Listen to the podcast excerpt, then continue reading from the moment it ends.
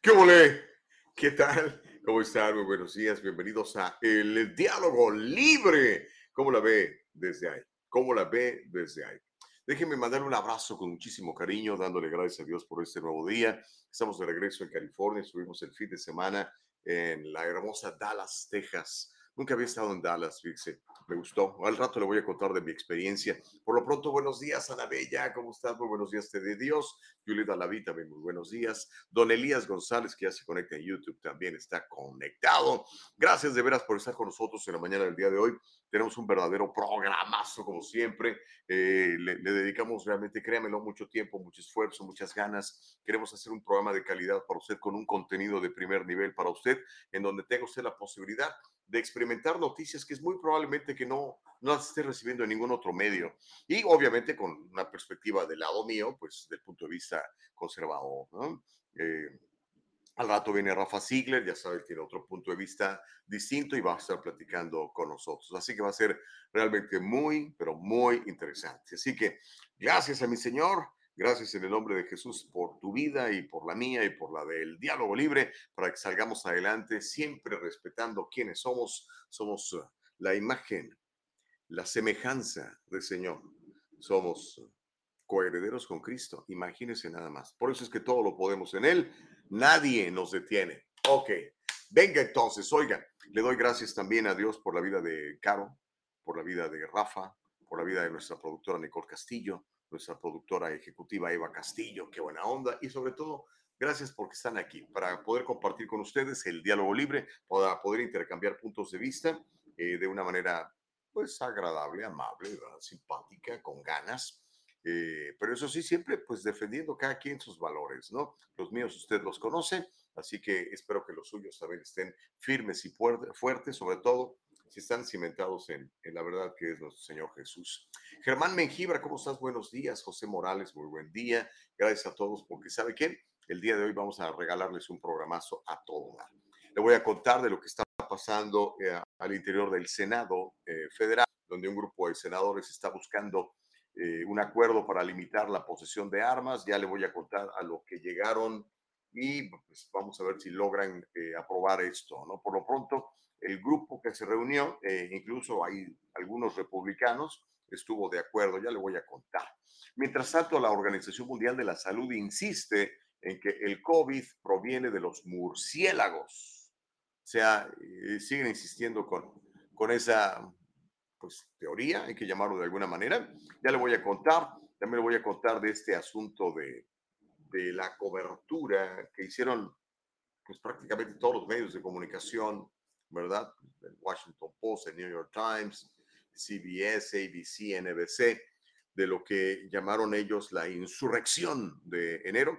Le voy a contar cómo, cómo les fue con su cobertura y qué tanto interés generó de parte de todos ustedes. Mientras tanto, eh, el presidente Biden insiste, y tenemos el audio donde dice que el precio de la gasolina es por la invasión a Ucrania.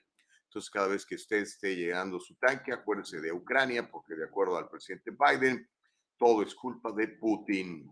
Y mire, eh, usted que vive en el sur de California como yo, eh, la procesadora de carne más grande del país va a cerrar sus puertas. Es la procesadora de carne de cerdo más grande del país va a cerrar sus puertas, va a dejar a mucha gente sin empleo, pero sobre todo va a haber mucho desabasto en el terreno de la carne de cerdo. Ya le voy a platicar de qué compañía estoy hablando. Está aquí en Vernon, en el sur de California. ¿eh? Y para los amigos que vienen del exterior, eh, han eliminado por ahora el requisito de las uh, pruebas COVID para llegar a los Estados Unidos. Ya le voy a dar los datos. Y tenemos una historia humana muy bonita. Ay, qué bonita historia. tenemos que compartir eso con nuestros eh, seguidores en el diálogo libre. Hay un niño en Texas con cáncer terminal y su sueño era ser juramentado policía, porque él siempre quiso ser policía. Entonces, este, varios jefes de policía en Texas, de diferentes localidades, le dijeron, te vamos a apoyar, te vamos a ayudar. Entonces mandaron solicitudes a diferentes departamentos de policía de todos los Estados Unidos para ver si podían lograr eh, la meta del nene de, de por lo menos juramentar como oficial de policía en 100 departamentos de policía diferentes del país. Cuando le cuente la historia, no se la va a acabar probablemente diga, caray, si este niño tiene esta fortaleza, ¿por qué yo me tiro al piso tan fácil? ¿Por qué tiro la toalla tan rápido? Le voy a contar esa historia más adelante aquí en el diálogo libre. Recuerde, somos más que vencedores, no le tenga miedo a nada. Estamos aquí para causar un verdadero impacto, dejar un verdadero legado y hacer una diferencia transformar nuestras circunstancias. Así que bendice a mi Padre que nos permite la vida y que nos permite hacer con ustedes el diálogo libre. Silvia Mendoza dice, muy buen día, buen inicio de semana, buen inicio de semana para ti. El tocayo Octavio Vargas, digo Octavio porque pues es Tavo, ¿no? A mí me dicen Tavo, bueno, me dicen Tavo de niño. Y se apellida Vargas, imagínense, ¿cómo estás Tavo? Buen día.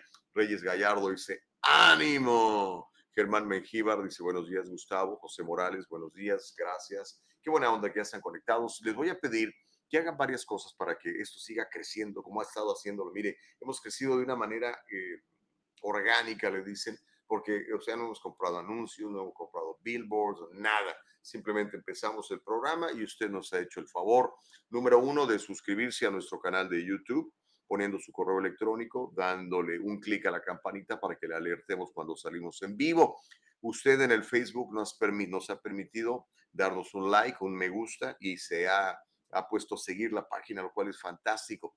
Una cosa todavía más fantástica y le pido que lo haga, comparta esto en su propio eh, muro de Facebook para que más gente se entere de lo que sucede en los Estados Unidos y en el mundo a través de el diálogo libre y sepa que hay una plataforma donde a pesar de los diferentes puntos de vista podemos sostener el diálogo libre sin ofendernos, sin cancelarnos, sin ponernos epítetos que a nada nos llevan más que pues a la destrucción, a la separación. Así que ese es el propósito, ¿ok? Y recuerde, privilegie por favor nuestra página de internet que es www.eldialogolibre.com www.eldialogolibre.com allí nos va a encontrar. Pues bueno, le conté que fui a Dallas, en Texas. Estuve allí el fin de semana, eh, la pasamos muy bien. Hay un proyecto muy interesante que va a ser de gran bendición para todos ustedes, especialmente diría yo para los hispanoparlantes que viven en los Estados Unidos. No le puedo anticipar mucho, pero es el nacimiento de una nueva cadena de televisión que se llama Voz Media y que muy pronto muy pronto eh, va a estar eh, dándole a usted mucha información en televisión, en plataformas digitales, en televisión regular también. Y eh, el compromiso es entregarle la verdad con nuestros valores. ¿A qué me refiero con nuestros valores? Me refiero a los, los valores que tenemos la comunidad hispana, ¿no? Somos temerosos de Dios, somos trabajadores, no nos gusta que nos regalen nada, porque sabemos cuando nos regalan cosas después nos volvemos rehenes de esas personas. Así que va a ser muy interesante que, le vaya yo platicando cómo se va desarrollando todo esto. Si me siguen en mis redes sociales, en Gustavo Vargas Saucedo, en Facebook y en Instagram, va a haber algunas imágenes de lo que estuvimos haciendo el fin de semana. Voy a publicar algo también en Twitter. Ya sabe que en Twitter me encuentra como arroba 23 Gustavo Vargas. Va a ser muy interesante, así que empiece a platicarles a todos. Eh, al ratito voy a subir a, mis redes un video de lo que será voz media y que creo que le va a encantar. Eso sí, va a poner nerviosos a muchos que se han acostumbrado a decirnos mentiras por años y que nos las comamos porque es la única versión, ¿verdad? Es el único punto de vista. Va a ser interesante. Así que eh, en el nombre de Dios, aquí arrancamos. Mire, le cuento la primera historia que es algo en lo que muchos estamos interesados, que es el asunto de las armas, ¿no?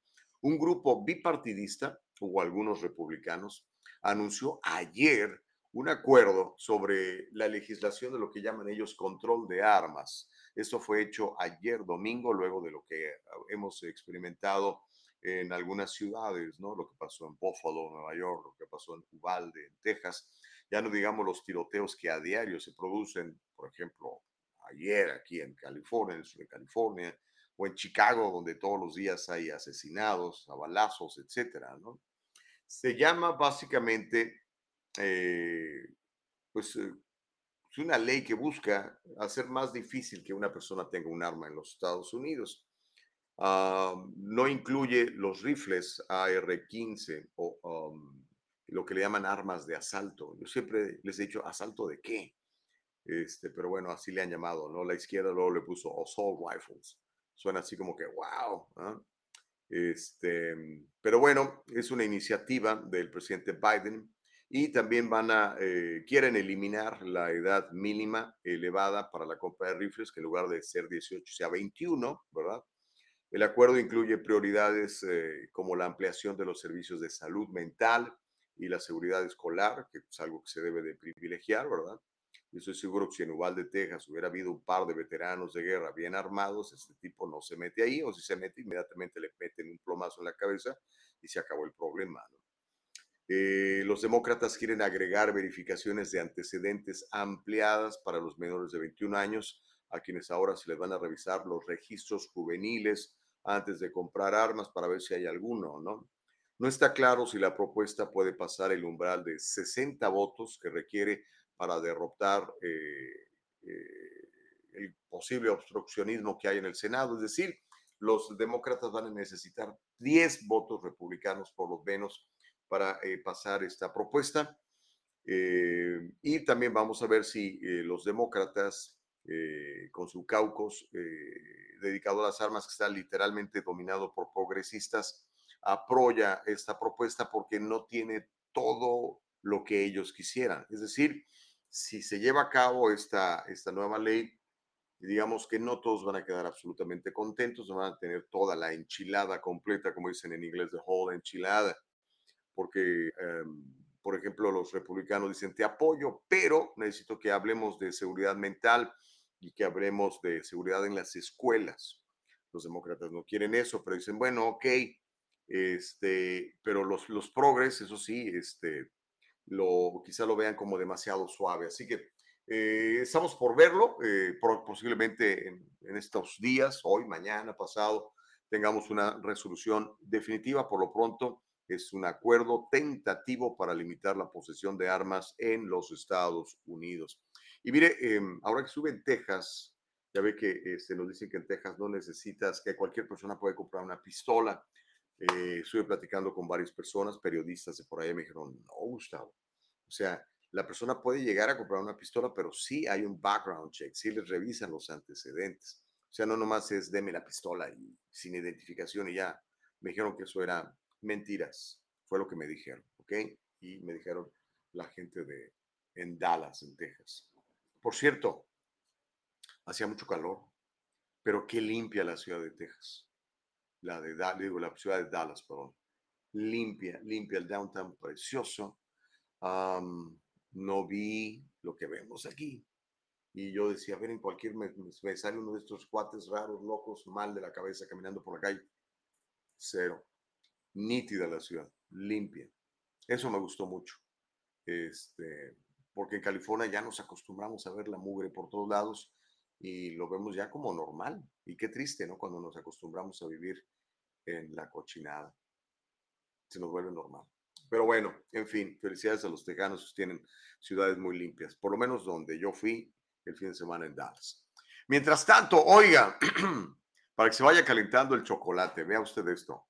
La OMS, la Organización Mundial de la Salud, insiste en que el COVID proviene de los murciélagos. Esta nota salió ayer apenas, que es neta. Le voy a contar. Un grupo de expertos. ¿Quién son los expertos? Pues gente que sabe mucho, ¿no? Se supone. Bueno, pues este grupo de expertos convocado por la Organización Mundial de la Salud dijo que el virus causante del bicho este seguramente seguramente, o sea, no dicen por qué ni de dónde está su fuente, Dice, seguramente proviene de los animales. O sea, seguro es de los animales y probablemente de los murciélagos. Pero eso sí dijeron, necesitamos más datos para explicar cómo se traspasó a los humanos. O sea, es una, una teoría bastante desgarrada, ¿no? Pero en fin. Eh, ellos dijeron que la posibilidad de que hubiera habido algún incidente de una fuga del laboratorio es descartada, que no existe.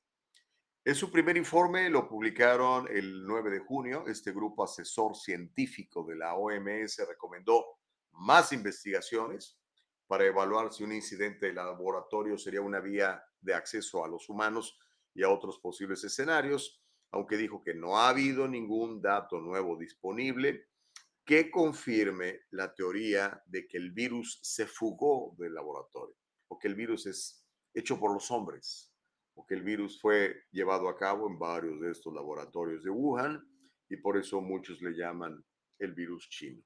En fin, pero la OMS dice que lo más probable es que fue el murciélago de su comunidad el que trajo la cosa esta por acá. Que está diciendo la Organización Mundial de la Salud, lo que está diciendo el grupo de expertos de esta entidad. Pero bueno, Reyes Gallardo dice, primero habían dicho que el virus provenía del pangolín, imagínense nada más.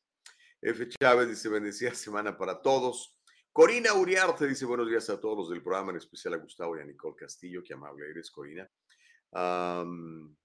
Consuelo dice, muy buenos días, Gustavo, saludos y bendiciones para todos ustedes. En fin, ¿usted eh, le parece, digo, usted no es, al igual que yo, no soy un científico, ¿verdad?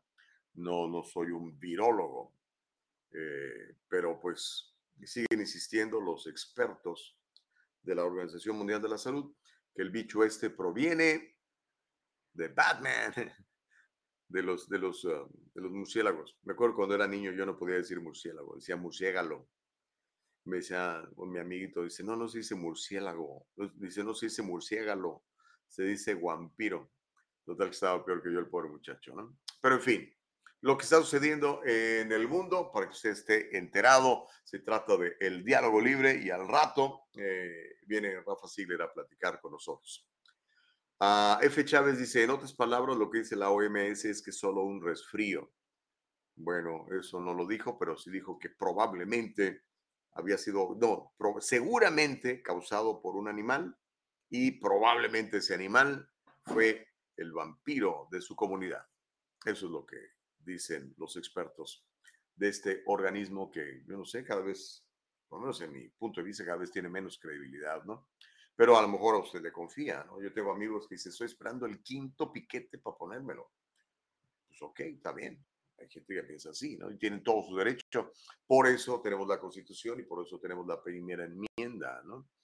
Eh, donde yo estoy de acuerdo, donde te quieran forzar a recibir algo que tú no quieres. Eso se parece. Bueno, no me parece. Es anticonstitucional, como ya se ha demostrado en muchas instancias. Pero en fin, continuamos con el diálogo libre. ¿Tiene comentarios? ¿Tiene propuestas? ¿Quiere decirnos algo? Ya sabe, mándenos el hashtag el diálogo libre, hashtag el diálogo libre. Y si quiere, con mucho gusto le mandamos una invitación para que platique aquí con nosotros, con todos ustedes.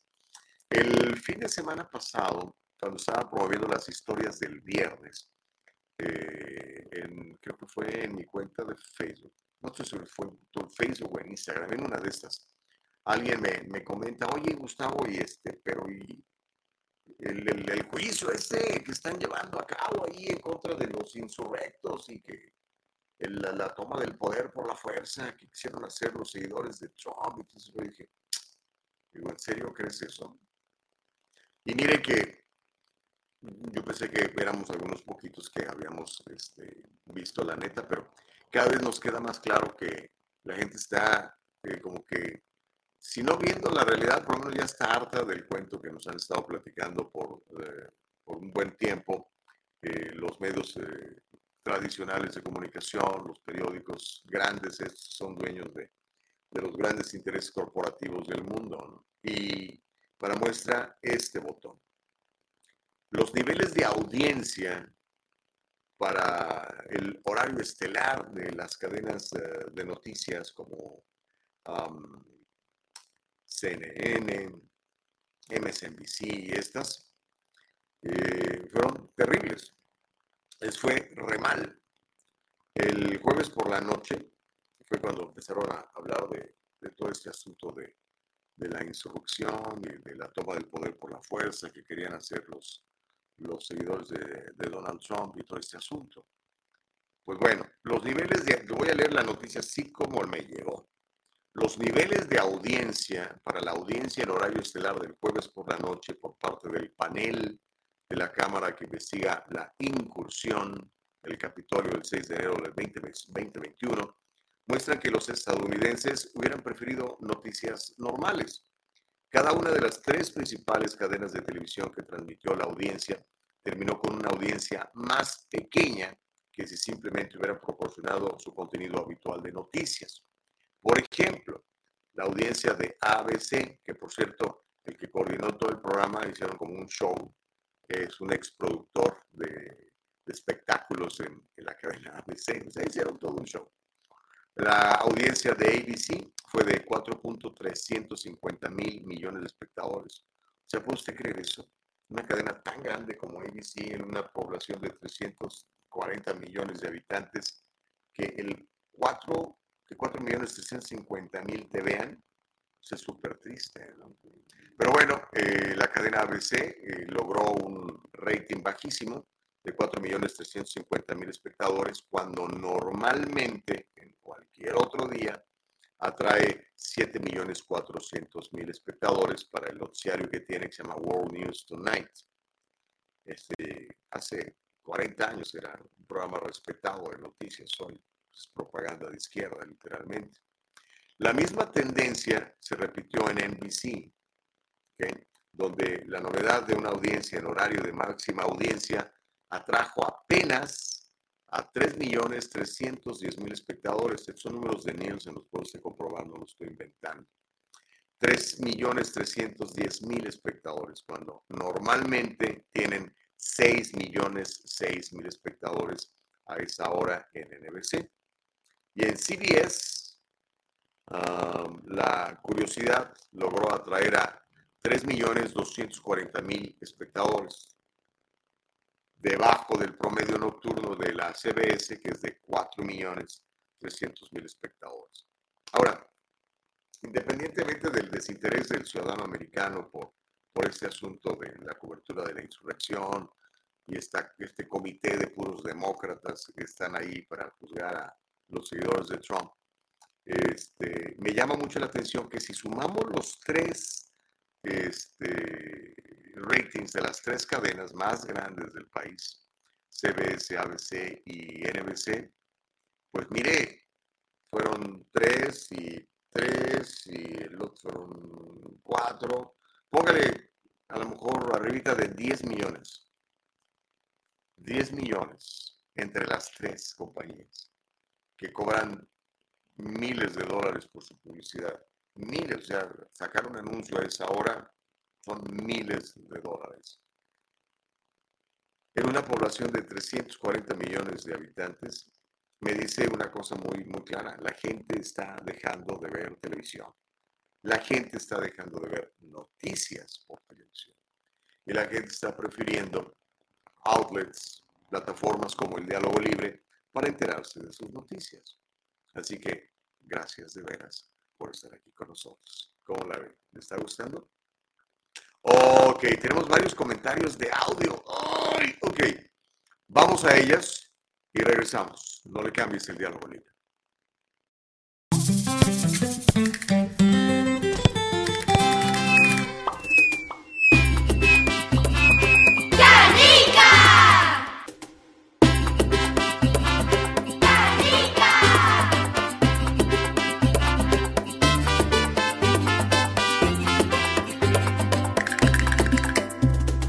libre.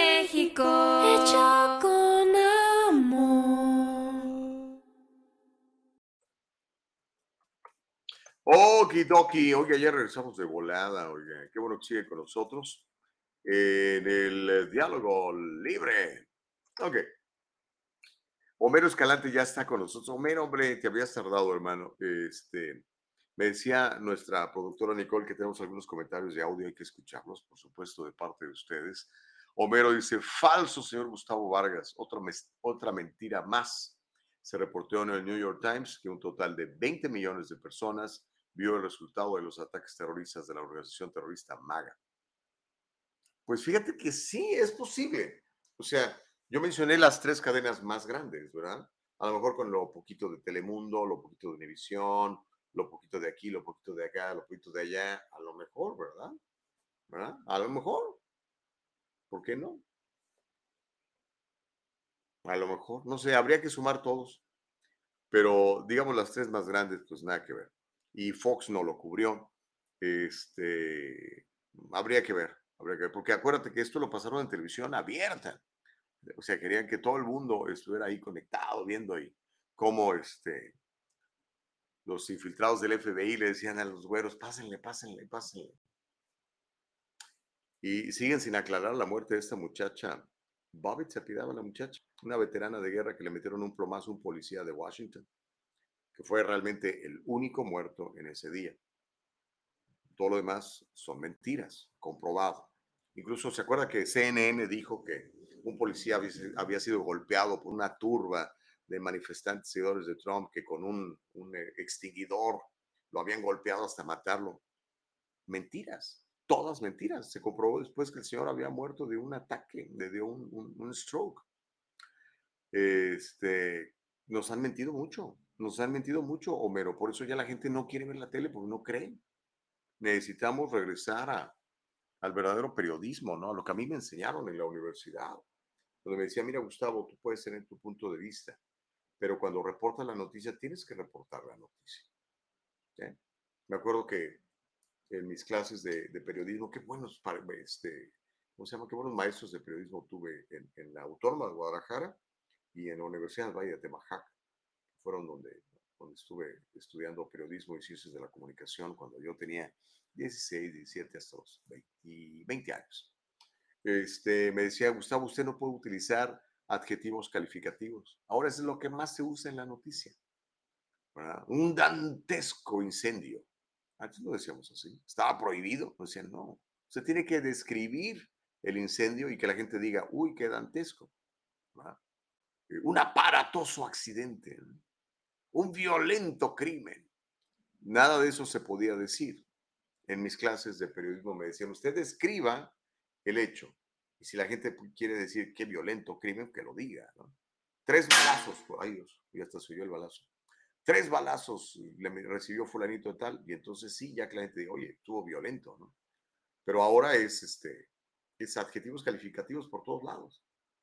Y pues cada quien le da el sesgo a la noticia conforme a lo que piensa o a lo que le mandan que diga, porque es muy triste como muchos compañeros míos, presentadores de televisión, han dejado de ejercer el periodismo y simplemente leen lo que les ponen en el prompter. Y ellos saben que si no lo leen los van a correr y necesitan comer. En fin, ¿qué quiere que le diga? Este, a ver, Nicole, tenemos algunos, algunos audios, vamos a escucharlos si, si los tenemos, con mucho gusto, mi querida productora chipocluda Nicole Castillo. Y si no, para seguirle con más historias, porque hay muchas. Y al rato viene Rafa Ziegler también, ¿ok? Este, mientras eso sucede, dice Homero Escalante, el señor Gustavo debería de pensar cómo dice las cosas antes de decirlas si son mentiras, son mentiras del gobierno de Donald Trump. Él era el presidente aún en, o aún en serio, o andan usando drogas o realmente perdieron el camino. Ah, pues no, no entiendo mucho tu comentario, Homero, pero ya lo leí, como se debe de hacer en el diálogo libre, ¿ok? Tenemos que escucharlos a todos. Okidoki. Bueno, em, otra historia. Y no se enojen, pues es neta. Todo esto que le estoy dando son noticias verificables, ¿ok? Verificables. Tenemos el video de, de, Biden, mi querida Nicole, donde eh, está en una, creo que lo encontré en una cuenta de Twitter, donde le preguntan sobre los precios de la gasolina. Y dicen, señor presidente Biden, ¿qué mensaje tiene usted para el pueblo? Mire, vamos a escuchar, es un mensaje cortito. Venga, mi querida Nicole, cuando quieras.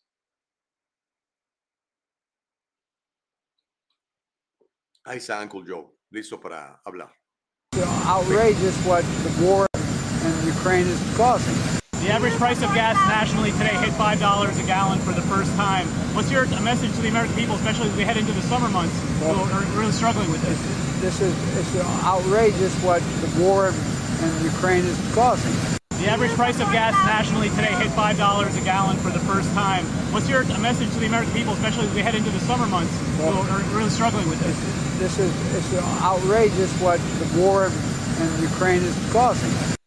Ok, ahí lo tiene. Dice, it's outrageous what the war in Ukraine is causing. Dice, es increíble lo que la guerra en Ucrania está causando. O sea, ¿en serio, Uncle Joe? ¿De veras quieres que te creamos eso? Usted, amigo, en serio, ¿le creen? O sea, a lo mejor al principio le creímos, ¿verdad? Pero termina de pasar el tiempo y dices tú, ¿en serio, señor? ¿En serio? Mire, como le dije, estuve en Texas este fin de semana. Están furiosos los tejanos porque están pagando como 5.20 el galón. Digo, ya quisiéramos en California pagar 5.20, estamos pagando 7 dólares en algunos lados. Cuando les dije, me dice, no puede ser. Sí, claro que puede. Les enseñé la foto. Mira, ay, no manches, pues sí. Ah, en Estados Unidos la gente está furiosa. Le voy a contar otra cosa que me, que me pasó. Este, veníamos en el avión, eh, mi esposa y yo, íbamos de, de Los Ángeles a, a Dallas, ¿no? Y eran, había tres asientos en la fila, ¿no? Entonces, en el, la ventanilla venía una, una señora, no sé, yo le calculo entre 50 y 55 años, a, negra ella, muy simpática, estuvimos platicando un buen rato. Y este, mi esposa es bien platicadora y le dice, bueno, ¿y este, a, qué va? A, Dallas. Me dice, me mudo de Dallas. me mudo de, a, Texas. Digo, por qué? ¿Qué le pasa? Nos contó, dice, yo nací en Long Beach. yo vivo en Long Beach, pero ayer fue mi último día en Long Beach. Ya no puedo vivir más en, en California y se me da pena decir. Literalmente así nos lo dijo se me da pena decir que, soy de California, porque vea nada más eh, lo que se ha convertido California. Entonces, me estoy yendo, estoy yendo. Dice, ya, ya no alcanzo, ya no me gusta, no me gusta lo que está pasando en California, me estoy yendo. Dije yo, bueno, ok. Este, eso sí, muy simpática la, la señora, ¿no? Y este, les platicas a los tejanos lo que está pasando en California y no te lo creen. Dicen, no es cierto, Gustavo. Y les empiezo a enseñar fotos. Le digo, mira, este no es Skid Row. Este es el downtown de Los Ángeles. Digo, mira, todas estas casitas de campaña están enfrente de la alcaldía de Los Ángeles, donde los eh, concejales y el alcalde, que ganan arriba de 200 mil dólares y reciben todo tipo de prebendas, están. Ellos están allí enfrente, están todos los señores con, con serios problemas mentales y serios problemas de adicciones, haciendo cochinero en las calles. Dice, eso es lo que está pasando. No me lo creían, decían, no, no, güey, no, claro que yes, güey, en serio. Pero en fin, eh, ya escuchó lo que dijo eh, el presidente de todos los estadounidenses, el Uncle Joe. La administración de Biden insiste que se está quedando sin opciones, mientras según ellos se esfuerzan por reducir los precios de la gasolina, que han servido a niveles récords en todo el país en las últimas semanas. Niveles récords en todo el país en las últimas semanas. Desafortunadamente, esa es la brutal realidad eh, dijo un vocero de, Biden a CNN. La cruda admisión se hizo eco de comentarios similares del presidente Biden, usted de escucharlo, quien se ha enfrentado a una presión cada vez mayor para responder a la crisis de la gasolina. El costo promedio nacional del galón ya rebasó por mucho los 5 dólares. En California, ya lo saben, estamos pagando 6.50, 7 en algunos lugares. Pero Biden sigue insistiendo en que la gasolina sigue subiendo a precios históricos debido a la invasión de Ucrania por parte de Vladimir Putin. Ya lo escuchó usted. Dijo, it's outrageous what is happening in, because of the war in Ukraine. Todo es culpa de la guerra en Ucrania. El americano promedio, estoy seguro, ni siquiera puede localizar Ucrania en el mapa pero nos dicen que todo es culpa de lo que está pasando por allá. Imagínense, ¿será cierto? ¿Verdaderamente podemos creer eso? ¿Realmente cree usted eso? ¿O es una más de las mentiras del gobierno? Bueno, yo lo tengo muy claro, pero no sé qué opine usted, ¿verdad? Dice Miriam Santoyo, bueno y bendecido día a todos. Gracias, Miriam, que sea igual para ti, que cada vez que amanecemos que Dios nos da la oportunidad de abrir nuestros ojitos, es una nueva oportunidad para, para transformarnos. ¿sí?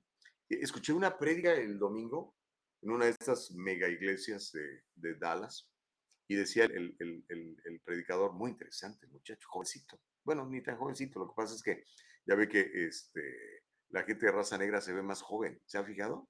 Ese, tengo amigos de raza negra que tienen, no sé, 70 años y se ven como de 40 los malvados, ¿no? Eh, era el caso de este muchacho, este, de un tremendo testimonio. Contó cómo había sido abusado sexualmente de niño y cómo había querido suicidarse y cómo finalmente encontró a Jesucristo y bueno, obviamente su vida se fue transformando poco a poco.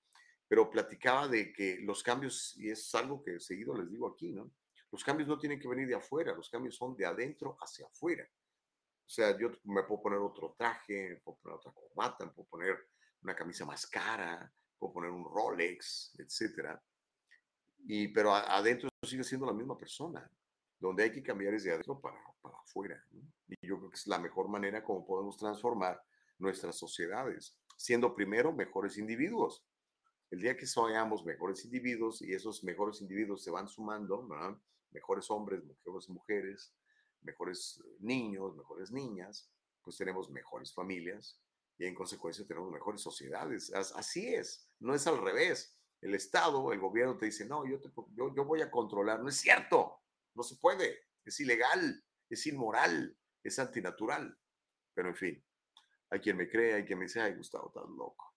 Pero bueno, es lo que, es lo que yo sé.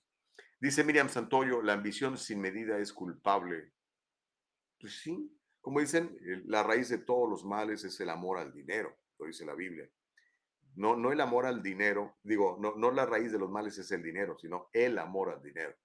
Hay algunas iglesias que este, mañosamente cambian esto para convertirlos en esclavo y pobre, ¿no? dice Facebook User, así nada más se llama Facebook User. Dice, muy buenos y bendecidos días, un pequeño comentario y con todo respeto. Pero si la gente se queja y cansa de las políticas y el estilo de vida en el estado de California, nadie los detiene para seguir aquí. Así como decidimos migrar a otros países por buscar una vida nueva y más favorable, también tenemos la oportunidad de seguir buscando nuestro bienestar. Tienes toda la razón, Facebook User. Y era lo que platicábamos con esta señora que nos encontramos en el avión. Ella dijo, ya estuvo. No era inmigrante, yo me imagino que sus antepasados llegaron, de, no sé, de África probablemente, este, pero decidió irse, ¿no? Pero ya nació ella acá. Y no nada más los migrantes, o sea, cualquier persona. De hecho, eh, en, en, la vida del americano es muy común que el americano se mude dos, tres veces de ciudad. Es, es bastante normal. Una etapa de su vida está en Michigan y otra etapa de su vida está en Florida. Así de, de, drásticos los cambios. Este, yo por eso digo que yo me voy a quedar en California. Yo tengo esperanzas de que cambiando yo, cambiando más personas como yo, tengamos mejores sociedades y las mejores sociedades van a tener mejores gobiernos. Ya no podemos seguir eligiendo a estos señores, ¿no? Que ahorita yo creo que se han inquistado ahí, aprovechando las leyes que ellos mismos han para y tener la cochinada que tenemos en California, porque tampoco podemos negar que California es un un estado sucio, sobre todo sus ciudades principales. Están llenas de basura, están llenas de criminalidad, están llenas de indigentes, están llenas de personas enfermas de la cabeza vagando por las calles, que en cualquier momento te, te ponen un golpe y te matan, en cualquier momento te meten un cuchillo y te matan. Y estoy citando casos que han sucedido, ¿ok? O que lamentablemente cualquier día se mueren ahí, como al día, se, de acuerdo a estimaciones del sheriff Villanueva, cinco indigentes mueren al día, cinco, cinco de sobredosis, o de frío, o de hambre, o de COVID, yo no sé qué, eso de vivir en la calle debe ser durísimo, ¿no? Debe ser durísimo. Pero en fin, eh, gracias Facebook User, este, creo que tienes toda la razón. El que no le guste, pues que se vaya. Y los que creemos que podemos cambiar California, quedamos aquí. Yo creo que sí. Dice Reyes Gallardo, posiblemente Biden no sea el responsable directo de la crisis y de los precios de la gasolina, pero se supone que está ahí para ocuparse de los problemas y resolverlos, sino para qué está ahí. Entonces, de otro modo, cualquiera podría ser presidente. Pues ahí está, tienes un buen punto, Reyes, tienes un buen punto. Dice Andrés Muñoz, si el americano promedio no puede ubicar a México. es cierto, ¿sabes qué? A ver qué día les paso un video donde sale este muchacho a preguntar a la gente cosas bien básicas y los chavos, sobre todo los jóvenes, están bien ignorantes de tantísimas cosas. De así, literal, literal. Se este, les preguntan cuántos estados hay en el país, no saben les preguntan este, qué se celebra el Día de los Veteranos, no saben. Eh, les preguntan quién es el país que está al sur, no saben. Es cierto. Pero ¿sabe qué es la falla tan terrible de la educación pública? La educación pública en Estados Unidos es un desastre. Y que me perdonen mis múltiples amigos maestros que trabajan en el sistema público, pero ustedes saben que lo que les estoy diciendo es cierto. Por eso cada vez más gente mejor se pone a educar a sus hijos en su casa, el famoso homeschooling, o algunos otros hacen un esfuerzo extra, dejan de tener una tele más grande, dejan de comprarse un carro más grande y le pagan una escuela privada a sus hijos. Tengo muchos amigos así. Pero en fin, cada quien, cada quien, ¿ok? Se está calentando el chocolate. Dice Mike Suárez, buenos días Gustavo, espero que no te haya ido bien en tu viaje. No es, no, que te haya, espero que te haya ido bien en tu viaje. Dice, no sé si ya contaste a que fuiste a Texas, yo sigo esperando que nos cuentes cómo nos habías prometido. Ya lo conté, Mike, lo que pasa es que llegaste tarde. Es el nacimiento de una nueva cadena de televisión en español eh, dedicada a las noticias y que va a transmitir de diferentes puntos de, bueno, eso sí no lo dije, ¿eh? diferentes puntos de los Estados Unidos, pero la base va a estar en Texas. Este, pero yo no me voy a mudar a Texas, ¿ok? Yo me quedo en California. Yo realmente creo, eh, por el poder de Jesucristo y por lo que dice su palabra, que todo lo podemos en Cristo que nos fortalece, que podemos cambiar eh, esta espiral triste de, California y, y regresarla a lo, a, lo, a lo bonito, ¿no? Tenemos un clima espectacular, tenemos gente bien trabajadora, bien buena, eh, tenemos muy malos gobernantes, algunos escogidos por ustedes, otros no estoy tan seguro, pero ahí están. Eh, hay, que echarlos para afuera, hay que removerlos. Necesitamos gente temerosa de Dios en puestos de poder. Necesitamos gente que crea en Dios, que sea el director de la escuela de tu hijo. Necesitamos gente que crea en Dios, que sea, eh, no sé, el, concejal del, del el pueblo. Necesitamos gente que crea en Dios y que le tenga miedo a Dios, que tenga temor de Dios, porque el diablo cree en Dios, lo conoce, ¿verdad? pero obviamente está en su contra. En todos estos puestos de poder. Ahorita, con todo respeto, el actual gobernador es un señor que no cree en Dios. O sea, que no, no le teme a Dios. Ya no digamos el vice, la vicegobernadora, los senadores estatales, los asambleístas. Es gente que no tiene a Dios en su corazón ni en su mente. Está muy claro. Vea las leyes que están haciendo. Por favor. ¿Ok? Entonces necesitamos transformarlos. Yo creo que sí se puede. Yo creo que sí se puede. Pero bueno, Gacy Morales dice, bendecido inicio de semana, eso ya nadie se lo creen, que es culpa de Ucrania, de Ucrania, pero Dios sigue en control y él quita y pone gobernantes. Mm, interesante ese punto de vista, Gacy. Algún día podemos debatir sobre si Dios tiene el control o nosotros tenemos el control dado por Dios. Interesante punto de vista. Uh, dice Andrés Muñoz, si van a vivir en Texas, por favor, lleven chalecos blindados y no vayan a supermercados latinos. Texas es el viejo oeste, gracias a su pedazo de gobernador.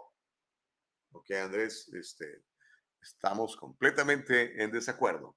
Eh, compara la gente que muere de crímenes violentos en California con la gente que muere de crímenes violentos en Texas. Y creo que es una comparación bastante eh, justa porque tanto Texas como California tienen más o menos la misma cantidad de, habitantes, California un poquito más, pero digamos son, son los dos de los estados más ricos y prósperos de, de, son los dos estados más ricos y prósperos de la Unión. Está muy claro, California y Texas. Y uno tiene una perspectiva conservadora y otro tiene una perspectiva absolutamente progresista y liberal. Aunque ciudades como por ejemplo Houston, Dallas mismo, Austin, San Antonio, tienen inclinaciones a la izquierda son ciudades gobernadas por, por, demócratas o con fuerte influencia demócrata. Pero el resto de Texas es realmente conservador, eh, cree mucho en Dios, es gente este, temerosa de Dios y pues por eso tiene lo, lo que tiene, ¿no? Y nosotros tenemos lo que tenemos. Ahí están los resultados, hermano.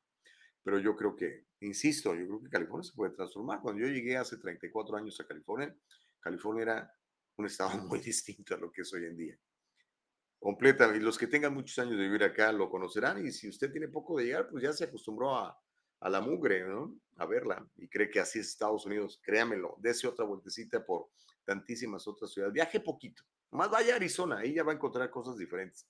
Parece que llegamos a otro país, en serio. En serio, en serio, se lo digo en serio. ¿Okay? Pero bueno, este. Chalecos eh, ok, Andrés, creo que estás viendo demasiado CNN mejor este, eh, ubícate un poco acá también en el diálogo libre. Créemelo, es en serio. Y ahí están las estadísticas, búsquenlas. No estoy inventando nada. Ok, se ha calentado el chocolate de manera muy sabrosa. Es que cada vez que habla Biden dice cada cosa.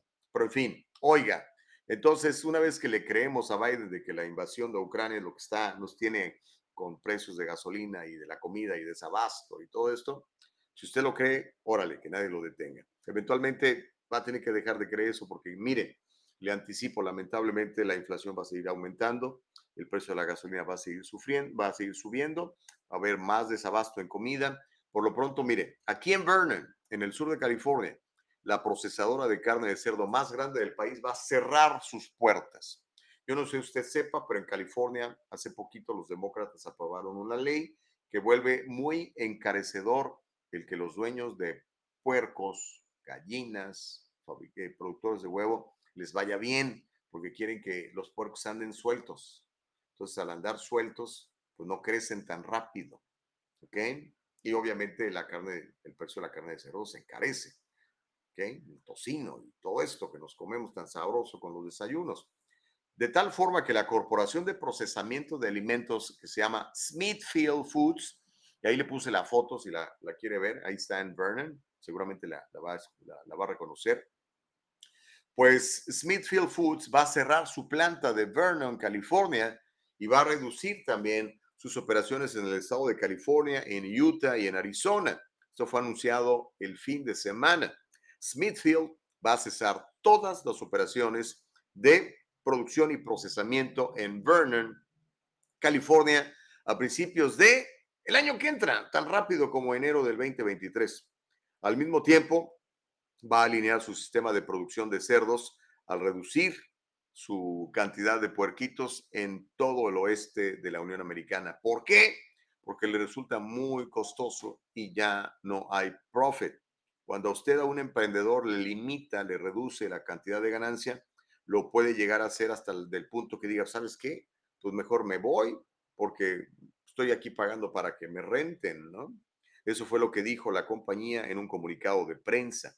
Smithfield está tomando estas medidas debido al creciente costo de hacer negocios en California, dijo la compañía.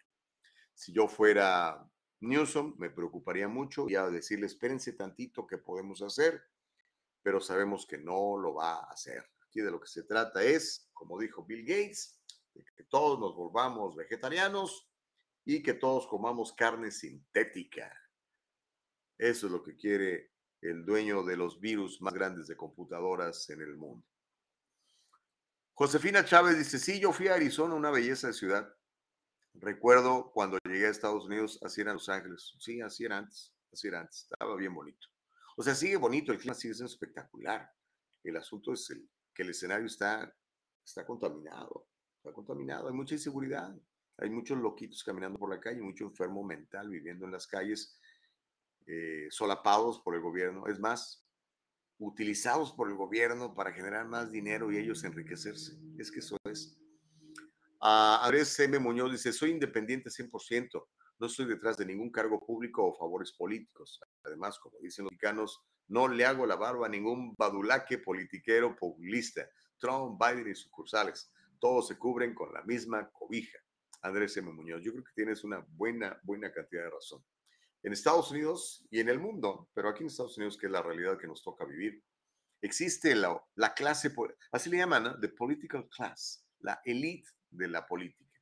Y esos tipos son la misma cosa. No hay ninguna diferencia entre Mitch McConnell y uh, Nancy Pelosi, por ponerlo en ejemplo. No hay ninguna diferencia entre este Corning republicano y, la señora que tiene 1500 años de senadora de California, Diane Feinstein, cortaditos con la misma tijera, se han enriquecido en sus puestos, se han inquistado en el gobierno y le han hecho mucho daño al país. Estamos completamente de acuerdo. Dice Reyes Gallardo, en efecto, la noticia de Farmers se dio desde el jueves. Mejor consuman nueces y atún por lo de la proteína, sobre todo el tocino es súper cancerígeno.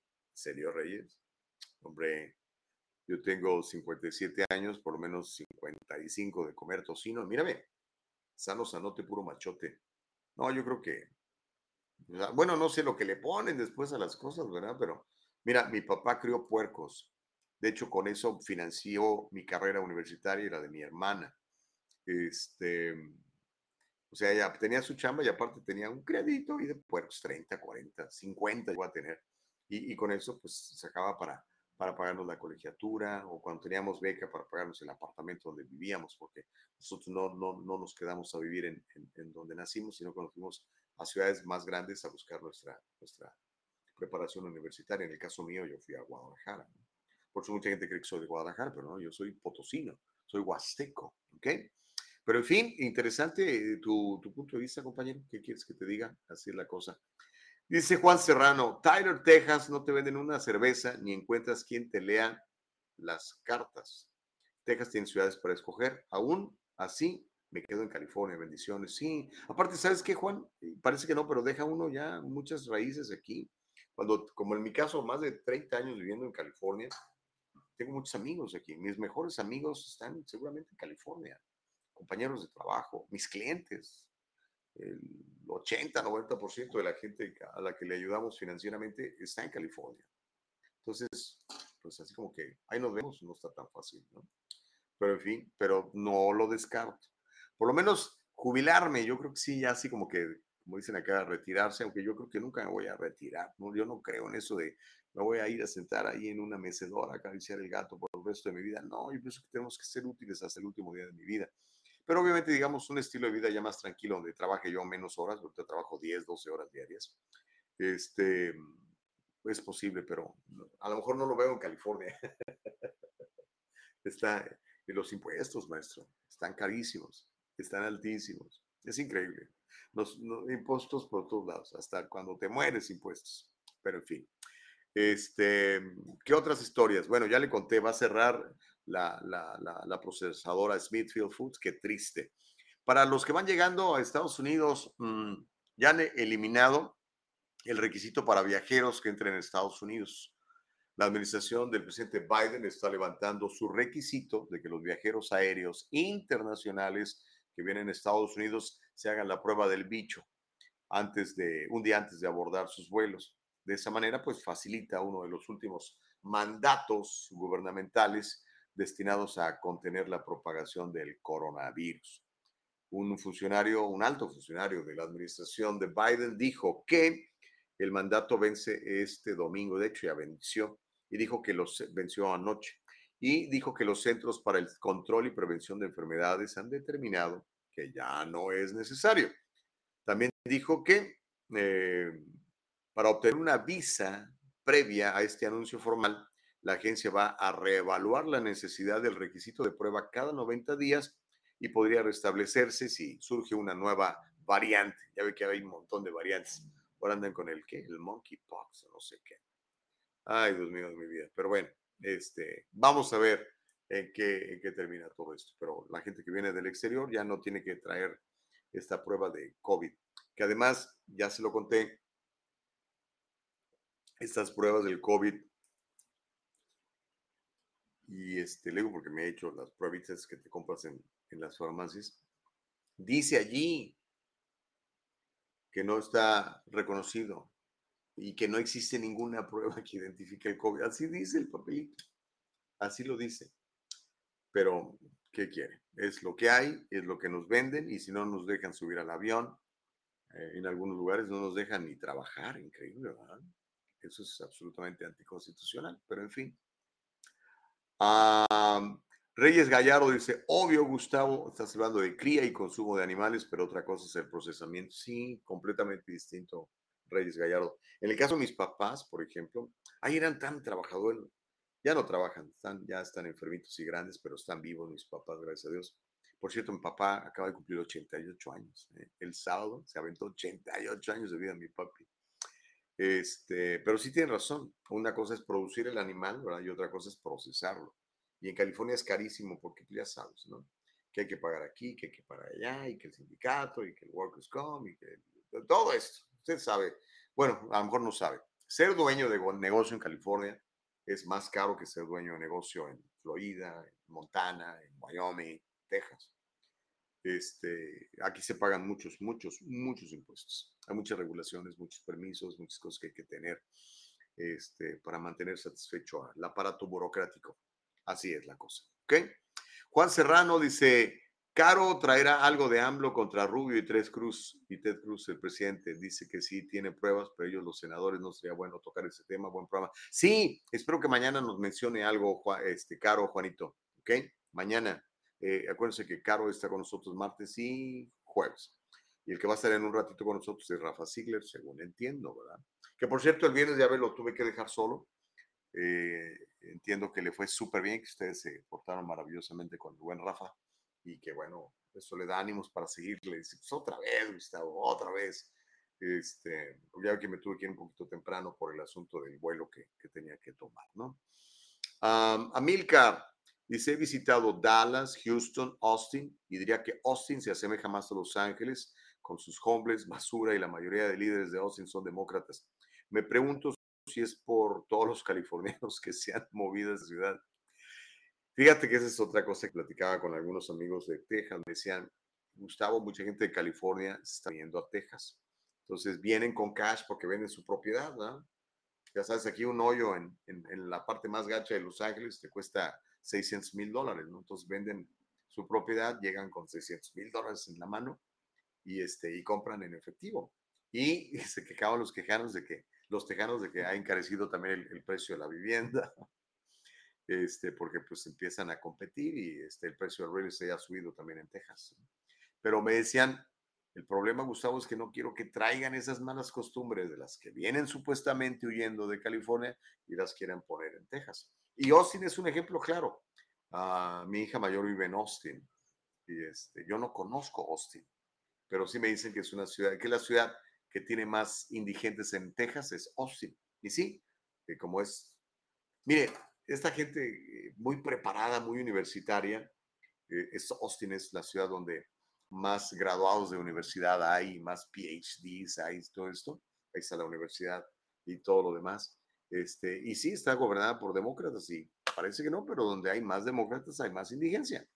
Donde hay más demócratas hay más crimen. Es real. Vean las estadísticas, por favor. Las ciudades más violentas del país todas están gobernadas por, por demócratas. Me refiero a ciudades como Chicago, hijo. Ahí, ahí en Chicago, brother, ahí sí, tienes que andar con tu chaleco antibalas, brother. Hay muchísimas armas ilegales y las pandillas se matan entre ellos todos los días. Chicago, Detroit, Michigan, uh, otra ciudad muy violenta, Filadelfia. Um, ¿Quién me falta? Eh, Baltimore en Maryland. Washington, D.C., mi brother. Ahí están las cosas. Y Los Ángeles, por supuesto, no nos vamos a quedar atrás. Pero en fin, no se enojen conmigo, son historias que suceden. Dice Homero Escalante, si bien California no se ha ido a Texas, también tejanos que buscan mejores gobiernos se vienen a California.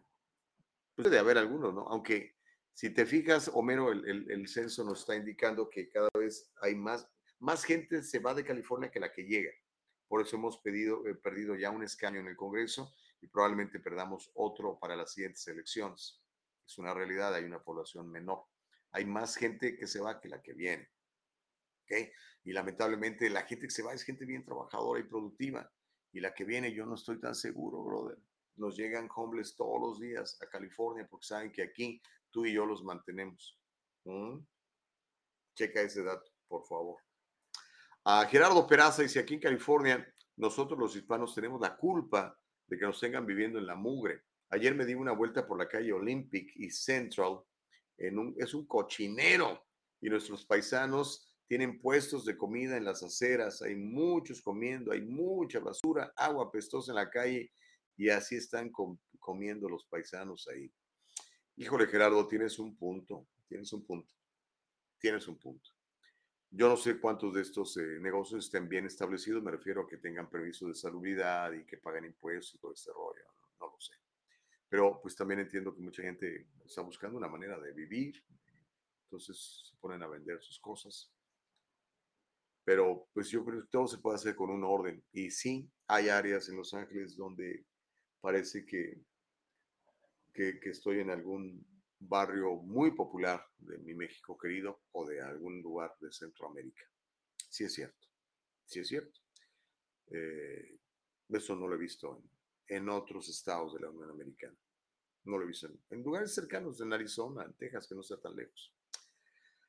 Amilcar dice Nueva York está muy violento. Seguido se escucha de personas que han sido empujadas a las líneas del metro sin provocación alguna. Es que la gente, hay mucha gente loquita, Amilcar, igual que aquí, mucho indigente que está enfermo sus facultades mentales y que andan en las calles, literalmente.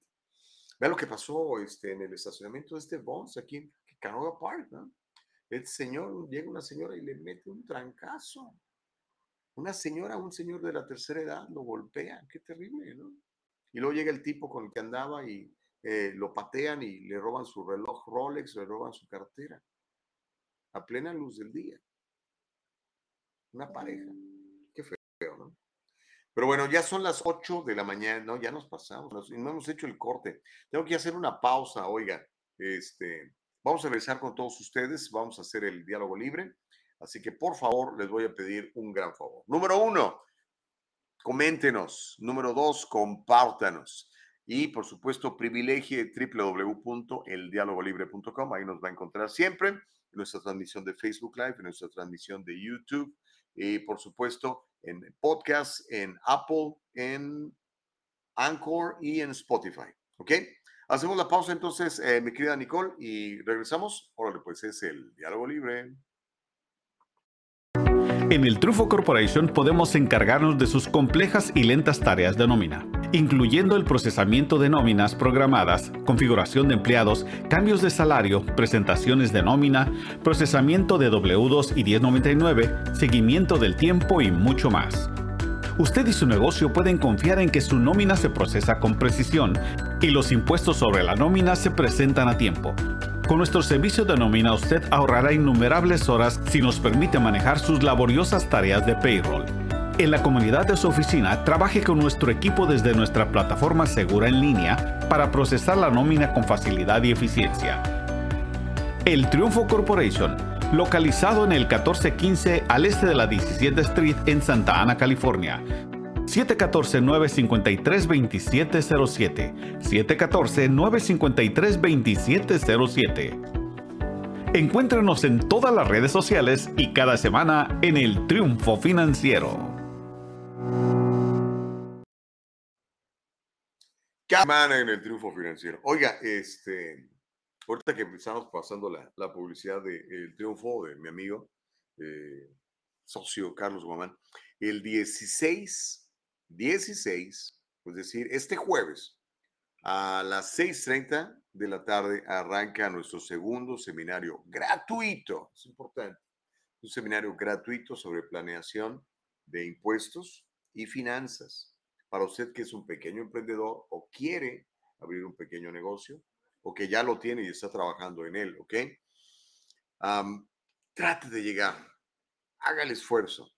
Va a ser en vivo, presencial, Ahí voy a estar yo, por supuesto, voy a ser su anfitrión, don Carlos Guamán, que es el productor de esta eh, gran empresa, productor general de todo el evento, va a estar platicándonos de impuestos y planeación de impuestos.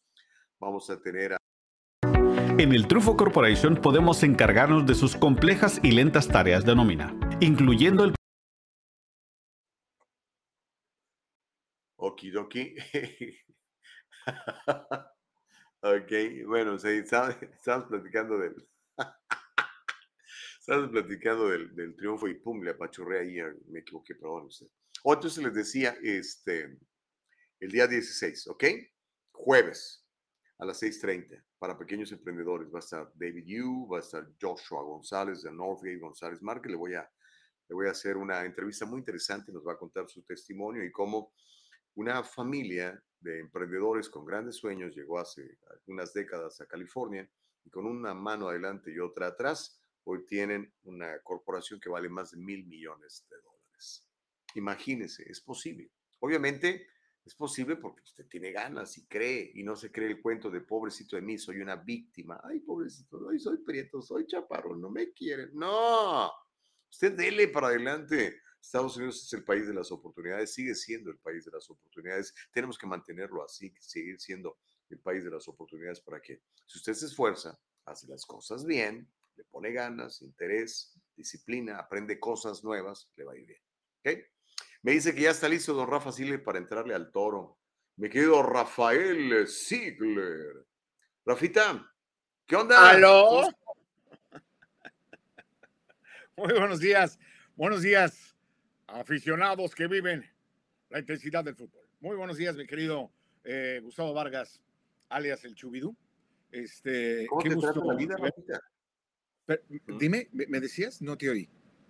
Que cómo te trata la vida, hermano. La vida me trata muy bien, gracias a Dios. Yo la trato a ella bastante mal, que eso es distinto, ¿no? Pero ella, ella es buena y me, trata con mucha alegría. Muy bien, muy contento, mi querido Chubi, sobre todo de que estás de vuelta. Qué alegría me da, qué me alegría me da verte una vez más aquí en tu programa, El Diálogo Libre. Entonces, pues yo eh, cuidé el changarro, vendí artes garnachas, este, me fue bien. El público me trató bien, no me aventaron tomatazos, no entró este el bastón ese que te saca así del escenario, ¿no?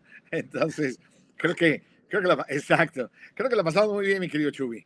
La pasamos bien y te agradezco la oportunidad y agradezco a todo tu público también que, que nos ve y que nos sintoniza en el diálogo libre, que la pasamos sabroso y estuvo muy sabrosa la entrevista con Gabriel Solís, ¿no? Ahí la pueden ver porque ahí se queda en YouTube, entonces pueden ver porque es un cuate muy buena onda, eh, muy talentoso y aparte nos enseñó ahí memorabilia, piezas de museo, literalmente, de su papá, ¿no? La máscara de cuando cantaba payaso, cuando se disfrazaba de payaso, los zapatos, trofeos. Muy buena onda. La verdad es que la pasamos muy bien, pero siempre, siempre, mi Chubi, se te extraña no matter what, decía el gabacho. Oye, este, bueno, cosas interesantes pasaron ese fin de semana. Ajá, Eh, cuéntame. fíjate que eh, le estaba diciendo a la gente de, de- de Texas. ¿Has, has ido a Texas recientemente? Recientemente no. Sí he tenido la oportunidad de estar en, ¿sabes que era más en Dallas? Fíjate que no conozco ningún otro lado, que no conozco San Antonio, no conozco Houston. Y Dallas me tocó ir muchas veces cuando era yo sobrecargo aeromozo flight attendant, pero hace uh, ya un rayo. Pero no, no, pues, recientemente no. 18 años, ¿no? ¿Cómo, cómo, cómo estuvo mi chubi? ¿La Digo, pasaste tenía bien? 18, Muy bien, muy padre, estuvo muy padre. Fíjate, yo no conocía Dallas, había estado en Houston, San Antonio. Houston es una ciudad bien grande, este, con muchos problemas parecidos a Los Ángeles. Am, San Antonio es una ciudad más pequeña, muy bonita, me encanta San Antonio. El clima es muy parecido al de California. Dicen que es bonito, Eh, quiero ir, quiero ir, quiero conocer. Y Dallas pues, es una tremenda ciudad, bro. O sea, desde que llegas, dices tú, órale. O sea, Sí, te, sí. sientes, te sientes en Estados Unidos. Ah, amplias avenidas, muy bien planeada, tremendos freeways, un puente espectacular, el downtown es muy lindo, Ujú. calor, estábamos como a, Uh, híjole, estaba caliente, como 95 grados. Sí, Bueno, aquí, aquí, no cantábamos, aquí no cantábamos tan mal las rancheras el fin de semana, mi hermano. Quiero que Sí. sepas. Sobre todo los que Sí, estamos es hacia el valle, ¿no? Ajá. Oh, sí. Pero en, en general me, me gustó, me gustó bastante. La que, eh, fíjate que es que es raro, pero cuando llegué, yo ya automáticamente ando buscando a ver dónde están los hombres, ¿no? Ok. Que cuando voy, a- cuando salgo, o incluso aquí mismo, donde yo vivo, también tenemos, ¿no? Vas Ajá. caminando y ya encuentras a uno, ya, ya ves el señor cargando un carrito con 1500 cosas ahí, ¿no? La señora, el otro, el cuate joven, este, va fumando mota con cuatro perros que lo van siguiendo. Y decía yo, a ver a qué horas, a ver a qué horas, a ver a qué horas, y no, no vi, fíjate que no vi. Me, me tocó ver un muchacho pidiendo dinero, Ok. este, no sé ni cómo se atrevía, porque te digo, estaba a 95 grados la temperatura. Este, pero en general, no, eso me, eso me llamó mucho la atención. Y, este, y, y ver, ver güeros, hermano, este, en, en Texas sí hay güeros. Bueno, sobre todo güeras. Ajá. Muchas güeras, rubias. Porque dije yo, órale, este, ¿qué onda? Ya ves que acá en California no las ves mucho. Bueno, en ciertas áreas, necesitas irte a, a Huntington Beach, por aquel rumbo, ¿no? Pero en nuestras comunidades pues, ya somos una gran mayoría de nosotros. Sí, de repente ves un me gabacho. y gustó. Ay, mira un gabacho. Ajá. Ujú. ¿No? Sí. Mira un gabacho. Sí. Es cierto, es cierto. Ah, Pero mira, bien, me gustó. gringo. Texas es un buen estado. buen estado. Ajá. Qué, qué buena Pero diferente de acá, diferente de acá. es, es muy, muy, muy distinto, creo yo, ¿no? Eh, por múltiples razones. Ya eh, geopolíticamente es completamente Ya distinto. están echando bronca a Homero. Eh, Oye, ese Homero, eh, léele, léele lo de Homero para que no se vaya Mira, Homero Escalante, déjalo. Eh, De todos modos, él no sabe que este, odiar es como tomar veneno esperando que el otro se enferme. Dice así, Me tengo que desconectar, dice el querido Homero Escalante, debido a que de por sí es complicado escuchar las mentiras de Gustavo Vargas y ahora un chistologuín. Ahí los veo luego. Gracias, mi querido Homero. Dios te bendiga, te cuide y te mantenga sano, mi querido Homero. ¿no? Pero me encanta que con todo y que no le gustan tus mentiras y no le gusta el pero ahí está viendo. Qué bueno. Eso es lo bonito, ¿no? Gracias, Homero, Siempre de veras, hay. con todo respeto. Gracias, carnal, de veras. No, pero Oye. es fan. Sí, no, es buena onda, es buena onda, Lomero. Oye, este, te digo, oye, Chubi, yo te venía escuchando un poquillo antes de entrar y con, con todo el respeto que tú me mereces, eh, la mayoría de los que estamos acá, eh, es- estamos acá porque no nos gustaba allá, ¿no? Eh, estamos porque quisimos salir de una situación terrible en la que vivíamos, o terrible, no terrible, medio terrible, tal vez no tan terrible, dependiendo, cada quien tiene su historia. Pero dicho esto, mi pregunta es la siguiente. Si tanto, si tan poco te gusta California, ¿qué haces aquí, mi chubi? No, eh, digo yo, eh, es una pregunta válida, con y es con todo respeto.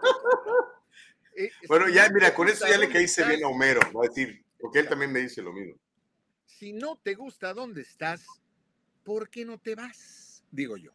¿No? Y estarás de acuerdo tú que nos ves en el diálogo libre, porque digo, a mí no me gustaba el país donde yo, yo, mi, situación es completamente distinta. Yo cuando tuve la oportunidad de, de venir a los Estados Unidos fue por otra razón. No es porque no me gustara México en ese momento. Al contrario, yo estaba feliz. A mí me costó mucho trabajo dejar México. Yo me vine a estudiar y la verdad es que sí, me vine con una lágrima en el ojo. Me costó mucho, mucho trabajo dejar México. Ahora, yo sé que mucha gente tuvo que venirse por violencia, por esto, por lo otro, y no nada más de México, de muchos países, ¿no? México, Latinoamérica, y olvídate, de todos. Entonces digo yo, si a uno no le gusta dónde está, pues cambiemos la situación, ¿no? Y, y, y vámonos. Sí, Como fíjate es- que yo creo hay eso. más gente que se va, tú lo dijiste claro y es cierto, hay más gente que la que se va, se va de California que la que viene. Y la que viene, pues a veces, pues, dices tú sí, desafortunadamente es mucha gente sin techo, sin hogar, eh, que viene, y mucho, mucho, aunque no lo creas, según las encuestillas y según los estudios, ah, es por eh, clima, ¿no? Clima. No, California, por mucho que tengamos un verano terrible, no tenemos esos inviernos cruentos que tienen en la costa este, en, otros, en otras grandes ciudades. En lo- el mismo Texas, en Dallas, no tiene esos inviernos en donde baja a 15 grados bajo cero. Entonces, mucho, mucho de eso tiene que ver el clima, aunque tú no lo creas, ¿no? De la migración. Pero entonces te pregunto No, no, ¿cuál va a ser tu siguiente? No, pero qué- qué? Buena pregunta. No, déjame, déjame contestarte porque es una pregunta absolutamente válida, Rafa, lo- la que me estás haciendo. Cuando yo llegué a California hace 34 años, California, y bueno, yo no sé si, creo que por ahí, ¿cuántos años tienes viviendo en California, Rafa? 27. 27. Ok, bueno, por ahí. cuando llegaste, estoy seguro que estaba diferente. De, eso sí, hace No, 34 años, eh, Los Ángeles no era el cochinero en el que se ha convertido hoy en día, Rafa. De hecho, el- yo creo que Los Ángeles se ha descompuesto, eh, de- ahora sí que desde este señor Garcetti para acá. Garcetti ha sido el alcalde de los indigentes, el alcalde de los enfermos mentales, el alcalde del desastre, el alcalde que ha calificado a los policías de asesinos y cosas de eso, el alcalde que se hincó ante la gente de Black Lives Matter. Entonces, yo creo que eso es lo que ha pasado, Rafa. Cuando yo llegué aquí hace 34 años, California era un paraíso, el clima seguía ahí siendo igual de bueno, pero este, no había la pobreza que hoy vemos, no había la inseguridad que hoy vemos, no había eh, el desprecio que hay por la autoridad que hoy Era una ciudad bastante vivible. Teníamos un alcalde eh, que era demócrata, pero un demócrata bastante fiscalmente responsable como Tom Bradley. Tenemos un gobernador republicano como George Mason. Acabamos Ujú. de salir de, de la gubernatura de Ronald Reagan, que había sido al- gobernador por ocho años. California, a pesar de que era, siempre lo ha sido, eh, más demócrata que, que republicano, era una ciudad donde había leyes, respeto y los, los impuestos no eran tan altos. Eh, hoy en día, yo creo que se ha descompuesto, que tenemos una clase política muy corrupta, hermano, muy corrupta. Y hablo de los cuatro pelones republicanos que hay y de los mayoría que son demócratas, que los que han descompuesto todo esto, con todas estas ONGs supuestamente dedicadas a ayudar a la a la pobreza que lo único que hacen es sacarnos más dinero para repartírselo entre ellos y los pobres cada vez son más pobres. Si tú te fijas, la desigualdad que hay económica en California es altísima. Y a pesar de que es el estado que más riqueza produce, es el estado en proporción que más personas tiene viviendo por debajo del límite de la pobreza. California es un estado con muchos pobres y con más o menos, la última estimación eran 100 mil indigentes viviendo en las calles de California, la mayoría concentrados en, en, Los Ángeles y San Francisco. Entonces, eso es lo que a mí no me gusta. Cuando yo llegué a este, a este estado no era así y yo creo que lo podemos recuperar. O sea, si lo tuvimos bien y dejamos que se nos metiera la humedad y los políticos corruptos de ambos partidos, yo no soy de ningún partido, yo creo que lo No, hombre. No me, voy, no me voy. Yo creo que California se puede recuperar. Y que me da mucha pena que gente bien buena, bien trabajadora, bien honesta, se vaya del Estado cuando se pudiera quedar aquí conmigo a, este, a tratar de revertir la situación, Rafa. Mira, qué, qué, qué, muy buena uh, respuesta, te la agradezco. Y, y, contestaste la siguiente pregunta que te iba a hacer. ¿Tú crees que esto va a mejorar? Era, era mi siguiente pregunta. Yo y tú mismo sí. lo dijiste. Tú mismo lo dijiste. Yo que la gente se harta y yo creo que ya se está hartando, Rafa. La gente ya se está No, claro. hartando. Hay unos que no se han hartado. Están los homeros que dicen, no, este es el, el mejor estado y el mejor gobernador y el más guapo y todo. Yo creo Ujú. que ese señor Newsom es un corrupto y espero que lo podamos derrotar en las elecciones de noviembre y espero Ujú. que el alcalde de, de- de Los Ángeles también no vaya a ser esta señora Karen Bass, que es una señora comunista, admiradora de Fidel Castro, lo ha dicho abiertamente, ahí están sus videos. Eh, necesitamos que limpien el pueblo, hermano, y como vamos las cosas, necesitamos menos políticos y más gente que quiera el Estado, la ciudad y que quiera hacer cambios.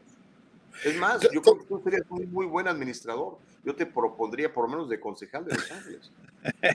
Y te lo digo en serio, porque no, sé te- que te lo- quieres a la ciudad. Y aunque No, no, tú y yo mí- podemos tener puntos de vista diferentes en otras áreas, Ajá. este, queremos la ciudad, nos gusta tener orden, limpieza, que el crimen esté controlado, que, que, que, que- todo lo que, que- que antes teníamos en California y que ahora ya no lo tenemos.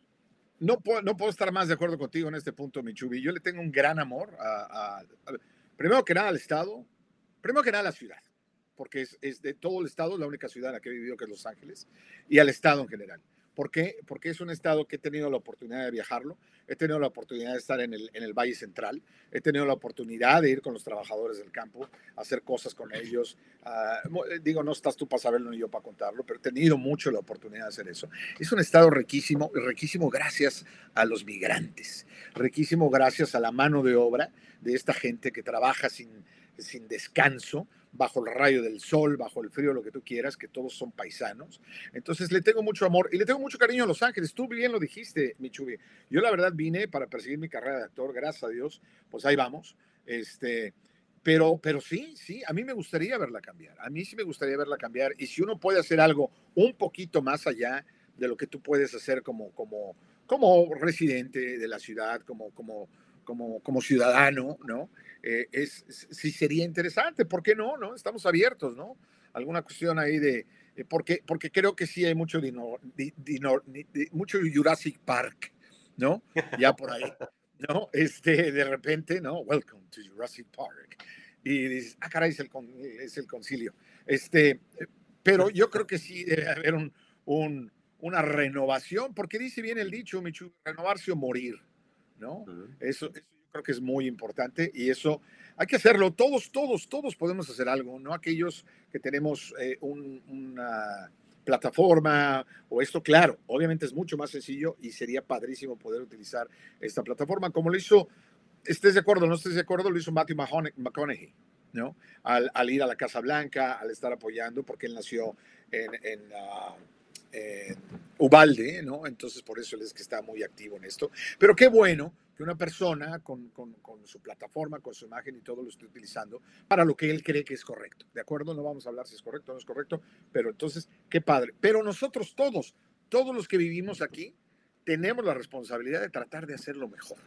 Eso, eso es lo importante, ¿no? Lo mismo que la gente en México, lo mismo que la gente en, en Centroamérica, en Sudamérica, que quiere arreglar su país, pues ahora sí que, como dice, como dijo, la- decía la canción de Michael Jackson, ¿no? Si quieres ver un cambio en el mundo, en el planeta, empieza por el hombre que ves en el espejo. No, Empieza cambiando al hombre que ves en el espejo y entonces tú verás que el cambio viene. Eso, eso creo que yo podríamos hacerlo y tendríamos que estarlo haciendo y tendríamos que tener estos diálogos para poder mejorar la situación, no nuestra, sino nuestro prójimo, ¿no? Creo yo. Eso es lo, que creo. Pero, pero ya está, Chubi, si tú quieres apoyarme en mi campaña. Y es más, yo me convierto en tu coordinador de campaña, en serio. Y necesitamos gente buena en puestos de gobierno. Y mira, comentaba yo más temprano, este, y no tiene que ser el gobernador, no tienes que ser el presidente, puede ser algo tan interesante como el concilio de tu, de tu ciudad, una ciudad pequeña como Maywood, Downey, Huntington Park, pues empieza por ahí, empieza involucrándote, por ejemplo, en la educación pública. necesitamos gente con, valores, que, que, sea el director de la escuela, necesitamos gente con valores, que sea el, el, director de la comunidad, el, el director de, de, la YMCA, no sé, jefe de manzana. exacto, jefe de manzana. Gente que esté en contacto con el ciudadano común todos los días, ¿no? Pero no lo estamos viendo. Entonces, cuando, mira, es muy sencillo, no hay vacíos de poder, tú lo sabes, Rafa. Entonces, cuando la gente buena que quiere hacer cosas, dice, no, ¿sabes qué? Yo estoy enfocado en mi familia, yo me voy a preocupar por mi familia, voy a trabajar, voy a hacer crecer mi negocio, etcétera. Entonces, deciden apartarse, ¿no? O dicen, es que los políticos no son corruptos. Entonces, salen de eso ¿Y quién crees que va a entrar a la política? Pues todos los corruptos, que es lo que estamos viendo hoy en día, y entre ellos se, protegen y se vuelve la clase política. Y, ¿sabes qué? Cuando estos políticos entran a la chamba, se acostumbran a no trabajar, se acostumbran a recibir muy buenos sueldos, buenas prestaciones. Ya que ellos no tienen Obamacare, brother. Ellos tienen los mejores médicos, eh, eh, ellos tienen mejores sueldos, tienen buenos planes de compensaciones, de jubilación y de todo esto fantásticos, todos financiados con los impuestos tuyos y míos. Entonces, lo que se preocupan es de volver a ganarle la siguiente elección al costo que sea, aunque vendan sus valores, ¿no? Y tenemos, oye, ve a Diane Feinstein, de ochenta y tantos años siguen siendo senadora, ve el viejito este decrépito, corrupto republicano del Mitch McConnell, y, como él hay un montón de ejemplos. Eh, esos tipos tienen que irse, pero ya, debe haber límites en los, en, los puestos políticos porque estos tipos se anquilosan ahí y empiezan a adquirir compromisos con las personas que les financian sus campañas y en lugar de servir a, a, Rafa y a Gustavo y al pueblo, terminan sirviendo a las compañías que les financiaron sus campañas. Llámese. De acuerdo. Sí, sí, sí, e, eso estamos completamente en la sede de poder. Esto es, todo, todo tiene que ver con la sede de poder, todo tiene que ver con todos los, los, los, los beneficios que te trae eh, eh, tener cierto puesto. Porque si nos ponemos a ver, es muy chistoso, nos ponemos a ver los sueldos que reciben esta gente, pues realmente no son sueldos estratosféricos. Pero de repente dices tú como que no tiene mucho que ver la vida que llevas con el sueldo que recibes. Es ahí, es ahí donde nace la pregunta, pues ¿cómo le haces? ¿No? ¿Cómo estiras el dinero? ¿No? Que, que puedes vivir en una mansión en Virginia, ¿no? Cuando tú tienes un sueldo de menos de 100 mil dólares al año, de acuerdo a la nómina. Entonces es ahí donde surgen muchas preguntas. Pero dicho esto, hace, hace mucha falta, no te escuché, se te desconectó el audio, ¿no? No, estaba, cerré mi, micrófono por un ah. instante. Es que alguien está tocando la, la puerta de casa. ah, ok. Este, como no puedo ir a abrir, pues estoy platicando contigo. Le pegué un grito a la señora a ver si baja a abrir la puerta. Pero bueno, adelante. no, eh, entonces es, es muy importante que nos demos cuenta de que el cambio empieza por nosotros, el cambio nosotros lo podemos lograr, nosotros podemos hacer que las cosas mejoren. Y fíjate, hay un, hay un comentario que quiero leer de Orlando, porque me parece que es muy interesante su, su comentario. Dice Orlando, con todo respeto, Rafa, se me hace una malísima pregunta, y esto se refiere a la pregunta que le dice el Chubi, de si no le gusta California, ¿por qué no se van? Entonces dice, yo creo que la gente no se va de California por la misma razón que la gente que no quiere a Trump no se fue del país. Cuando la solución es salir corriendo de los problemas, él lo pone como pregunta. Es, es un punto muy válido, Orlando. Gracias por tu comentario, porque es cierto, me haces pensar, ¿no? Salir corriendo de los problemas de alguna forma es, se puede tomar como cobardía, se puede tomar como, ¿sabes qué? Ahí se ven, yo tengo la posibilidad de irme, me voy, en lugar de tratar de cambiar entonces e, es, es, interesante eso. Yo creo que hay que quedarse, hay que pelear y todo tiene que ver con el cariño que le tengas al lugar donde estás. ¿no? ¿Cuántas veces, y yo sé que podemos escuchar decenas de historias de gente que trató en su país de hacerlo bien, trató de, trabajar, hizo todo lo posible, pero hubo un momento en donde dice, ¿sabes qué? No se puede. porque no te dejan trabajar, no te dejan progresar, no puedes mejorar. Y tú lo que quieres es mejor darle, darle mejor vida a tu familia. ¿no? Olvídate a ti mismo, a tu familia. Entonces es cuando dices de repente, ¿sabes qué? Pongo pies en polvorosa y si tienen tele, ahí la ven. ¿no? Entonces, eh, eso, eso es cierto. Pero yo creo que sí, yo creo que si le tienes un cariño, un amor a un lugar, hay que quedarse, hay que luchar hasta que de plano ya no se pueda. Entonces, muy buen comentario, la verdad es, es interesante lo que dice el querido Orlando, ¿no? Hay que, y lo, por eso mismo, lo que tú dijiste, Chubi, hay que, hay que tratar, hay que ver cómo podemos mejorar y cambiar la ciudad, porque sí es muy triste ver nuestra ciudad como está. Olvídate si a mí me molesta o no que la calle esté sucia o no esté sucia. Es una tristeza ver seres humanos viviendo en esas condiciones. Es una tristeza ver hermanos humanos uh, que, que, no tienen para comer. Olvídate si son adictos, si no son, si son este, eh, ex militares, lo que tú quieras y mandes. Ver un ser humano en, en, esa situación, a todos, a todos en lugar de causarnos, creo yo, coraje y, y, y e indignación, deberíamos ser un poco más compasivos, Michubi, también porque yo creo que vamos a poder hacer el cambio si nosotros somos un poco más empáticos y compasivos. La empatía y la compasividad, la, el ser compasivos, la empatía y el ser compasivos nos va a llevar a que nosotros podamos entonces pensar, sentarnos y decir, ¿qué puedo hacer yo por ese ser humano? ¿Cómo puedo yo mejorarlo? ¿Cómo puedo arreglarlo? Para que, en, por ende, esta persona mejore su vida y de alguna forma mejore la mía. Claro. ¿No? Entonces, Todo comienza con el individuo, tienes razón. O sea, a la medida que seamos mejores individuos, vamos a ser mejores familias y mejores sociedades. Mira, Guillermo Hernández dice, Rafa, saludos, los conservadores no se renuevan. ¿Sabes qué, Guillermo? Tiene razón. Los conservadores tenemos los mismos valores hoy, mañana y pasado mañana. O sea, hoy yo creo en Dios, mañana seguiré creyendo en Dios. Hoy sigo creyendo en la libertad, mañana seguiré creyendo en la libertad. Yo no me adapto. O sea, es que es el problema con nosotros los conservadores. No nos uh -huh. podemos adaptar a la, a lo que es falso, a lo que es mentira, a lo que nos destruye. Entonces, por eso nos llaman conservadores, o sea, queremos conservar lo que tenemos, queremos conservar nuestra constitución, queremos conservar la primera enmienda, queremos conservar nuestra segunda enmienda, queremos conservar. Por eso nos llaman conservadores, Rafa.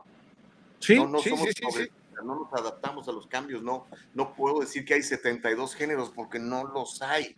Entonces, uh -huh. la onda, por eso nos llaman conservadores.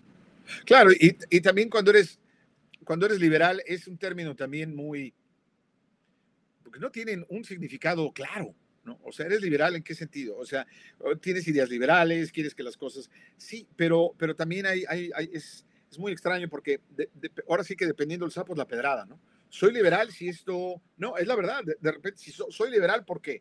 Porque me conviene ser liberal, porque esta idea este, eh, va a liberar. Entonces, siempre no hay una forma no hay una definición clara del liberalismo, básicamente, ¿no? Que eh, todo cambia, y lo mismo, ¿no?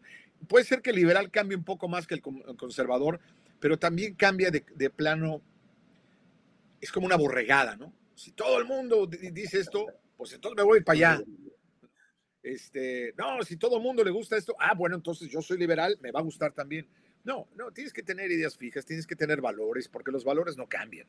Los valores, hagas lo que hagas, digas lo que digas. Si tú tienes unos valores ya, eh, una cosa es que seas mucho más abierto, que tengas más capacidad, ¿no? De aceptar a los demás, de aceptar el cambio en el mundo, darte cuenta de que el mundo cambia, de que no es lo mismo la juventud de hoy en día que la juventud de hace 30 años. Pues sí, no va a ser lo mismo, pero si te sientas como viejito a decir, mira, mendigos chamacos, desgraciados y a darles bastón, pues no, más bien, dales la viada, lo que tú viviste fue lo que tú viviste, lo que están viviendo ellos es muy distinto. Son literalmente son cambios generacionales diametrales. Lo que hemos vivido, lo que se... Entonces también nos tenemos que relajar poquito. Eso es lo importante. También tenemos que relajarnos y darnos cuenta de que todo cambia, ¿no? Entonces hay que aceptarlo. Bueno, ahí lo tienes. Mira, este, tenemos que tomar una pausa. Hay varios comentarios en el chat. Y sabes que quiero compartir contigo y con toda la gente del Diálogo Libre una historia que encontré ayer. Que dije yo, qué bonita historia. Es de un uh -huh. chavito, eh, un chavito de Texas que tiene cáncer terminal. Y uh. este, entonces le pidió a su papá, le dijo, oye papi, yo, yo quiero ser policía. ¿Habrá manera de que pueda ser yo policía? Y el papá dice, ching, pues tiene cáncer terminal, ¿qué onda? ¿Qué le digo? Entonces el papá habló con, con el jefe de la policía de un pueblo de ahí de Texas Y él se puso Ajá. en contacto con otros jefes de policías de Texas y este, dijeron, ¿sabes qué? Vamos a, a- a- vamos a hacerle realidad el sueño a este niño. Entonces, Ok. él quería ser juramentado como policía en por lo menos 100 departamentos de policía del país. Ah, Entonces, qué empezaron a mandar, fíjate, empezaron a mandar peticiones a diferentes departamentos de policía de varias partes de los Estados Unidos. Y pues no solamente lleva 100 el chamaco, ya lleva más de 300. Y Wow. el fin de semana lo juramentaron como policía en Nueva York. Y está el video, está muy completo, está muy bonito. ¿Qué te parece si ah, platicamos un poco sobre, sobre lo que hablamos hace rato de, de ser misericordioso y ponernos en, en los zapatos de los demás y ver cómo les podemos ayudar, ¿no? De acuerdo, me encanta la idea. Me encanta. Ok. Entonces, ahorita regresamos, Rafa. Órale.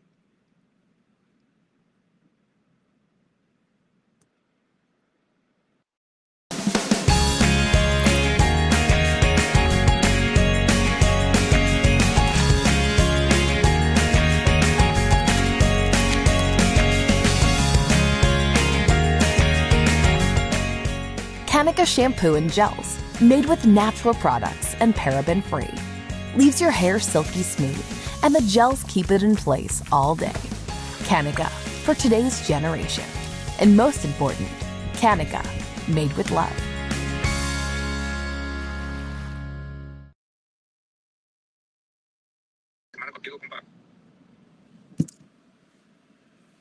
Estamos de vuelta en el diálogo libre. Ahí por onda mi Chubi, mi querido Chubi, que nos va a presentar esta, esta nota. Gracias. Y dice ahí Orlando, vamos a leer el comentario aquí de Orlando, dice Orlando Hernández. Hoy sí le dice al clavo, Rafa, los liberales se dejan llevar por la narrativa del día.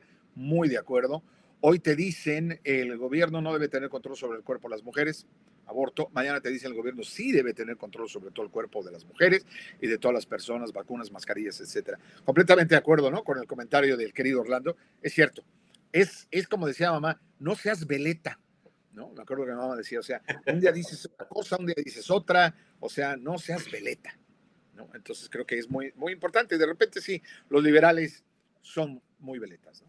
Y no me incluyo, porque yo no soy tan liberal, pero, pero sí, sí, sí, sí, de repente es, dependiendo cómo está la onda, pues ahí voy, ¿no? Ahora sí que sigo, sigo, sigo el tren, dice, ¿no? ¿A dónde se Eh, fue? ándale. Ah, ahora Ah, ah, vamos para allá. ¿Para dónde van todos para allá? Ay, voy yo también para allá. No, hombre, hay que tener. Sí, sí. Eso, eso, es un- eso puede ser un problema. individual. Sí, exacto. Y mira, el, el, el Rafa, ahorita ya están un poquitito más tranquilos, pero hace un par de años, cuando Ajá. yo les decía lo que yo pensaba, olvídate, brother, me cancelaron un chorro de cuates que dejaron de ser mis cuates, literal.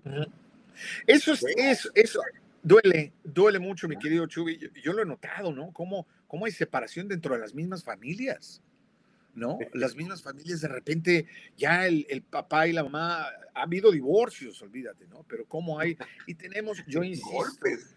Mi cierto. famoso dichito, y ya yo sé que ya los tengo enfermos con ese dicho, pero let's agree to disagree. Vamos, vamos a estar de acuerdo en estar en desacuerdo. El otro día estaba buscando, buscando cómo traducirlo porque no existe en español eso, ¿no? Pero hay que estar de acuerdo en estar en desacuerdo. Y si lo hacemos así, podemos tener un diálogo y podemos llegar tal vez a una solución de una situación. Sas. Oye, me dice la productora Nicole Castillo que ya tiene listo el, el video del chavito. A Es un reportaje muy bonito y vamos a, a verlo. Está en inglés, pero pues ahorita lo, lo sacamos de una cuenta de Twitter de un canal de televisión de Nueva York. A ver qué le, a ver qué le parece la historia de este niño con cáncer. Cuando quieras, mi querida Nicole. Ahí viene, ahí viene. Venga. News 12 exclusive for you. A little boy with a daunting diagnosis exploring New York City with his new brothers and sisters in blue. And News 12's Katie Lusso spent the entire day with him as he was sworn in by not only one, but two law enforcement agencies right here in the city. In just a matter of hours, DeVarjay, aka DJ Daniel, was sworn in as an FBI agent Do solemnly swear. and an NYPD officer. Raise your right hand and repeat after me. DJ is 10 years old and battling terminal cancer. Tomorrow's never promised for any of us, but for DJ, That's a fact. Since his diagnosis in 2018, he's been sworn into more than 380 law enforcement agencies across the country, in part thanks to Freeport, Texas Police Chief Raymond Garvey. It's who we are. When you need something, you call a cop, and we will be there for you. Today, thanks to Blue Lives Matter NYC, he got to add two more departments to his list. The day started at St. Patrick's Cathedral, where he lit a candle and gave out some hugs. Then a quick trip to Times Square before his first assignment at FBI headquarters in Lower Manhattan. DJ was given a polygraph test You really want to work for the FBI? and then sworn in as an FBI agent. Him coming here brightens the day of everybody involved. He inspires us to do better. Then it was off to the 13th precinct where he signed in, met with the commanding officer, Lucky number 13. and then headed next door to ESU Truck 1. Getting a full tour today. Quick ride around the block, a trip up into the air, Okay, now bring it down. and then a check in on the fitness level of his brothers in blue. Or it was off to one police plaza, where he checked in on some of the officers, greeted with his preferred hello, a hug. Then he got his new uniform, This is the real deal. and then met the big boss, who swore him in as an NYPD officer. After a quick briefing, Yes, ma'am, I ain't gonna forget you. more hugs. The story is extraordinary. For us to be a part of something this significant, we could not pass by. I'm energized and uh, reinvigorated to do what we do. I mean, if he can come here and he can do this, then we can all step up to the plate. Next, it was off to the East River, where he held off questions from the press. Sir, do you have anything you want to say? DCPI. and checked in on the harbor unit. Even the aviation unit stopped by to say hello. Next up, the mounted unit, where DJ saddled up, went for a quick ride, met some of the other four legged officers, before calling it a day, one DJ will never forget. These moments, DJ's dad says, is how they get by. help and have them live their best life to the end. To the end. Don't give him a constant reminder. That's what I do for him. You see, he laughs, he jokes. He wants everybody to feel him. He wants everybody to know, hey, I love you so much. Give me a hug. DJ hopes to be sworn into even more departments. He's now at 387, all the while with a smile on his face. Katie Lasso, News 12. Bueno, ¿qué tal? ¿Qué le parece la historia del DJ Daniel? Diez añitos, Rafa, cáncer terminal. Quería ser juramentado en 100 organizaciones eh, policíacas, ya lleva 387 y se calcula No. que va a terminar como con 500 porque muchos eh, departamentos de policía, dijeron, de, de policía dijeron, vénganse, vénganse, aquí lo juramentamos, aquí lo juramentamos. Y eso es lo que pasó en, el fin de semana en, en Nueva York, donde ahora ya es oficial de la policía montada, además de ser en NYPD, imagínate. No, y, y- y agente del FBI, ¿no? También, no, no. Me, me parece, me parece increíble. Esas son las historias de las que hay que enterarnos. Esas son las historias que a veces, desafortunadamente, eh, quedan, quedan en el tintero, quedan ahí, ¿no? Guardadas porque, pues dice, no, no, no, todo lo amarillo este, vende. Pero este tipo de historias de, de, de- de lo que hacen estas corporaciones, de que se toman el tiempo de, de- de- de hacerle caso a una persona en la situación en la que está el querido DJ, pues es, es sensacional, mi hermano, y te, y te toca el corazón, ¿no? Te das cuenta de que, híjole, con, una, con, una, con, un diagnóstico, con una diagnóstico como el que tiene él, aún así, aún así, anda por ahí y anda dando la vuelta y anda saludando gente y metiéndose y platicando y que, que juramentándose y todo. Es una, es un, es un, nos tiene mucho que enseñar, mi hermano, mucho que enseñar este chavo, ¿no? Pero felicidades para él y felicidades para todas las corporaciones que se han dado el tiempo de, de hacerle caso y, y hacerle su sueño realidad, ¿no?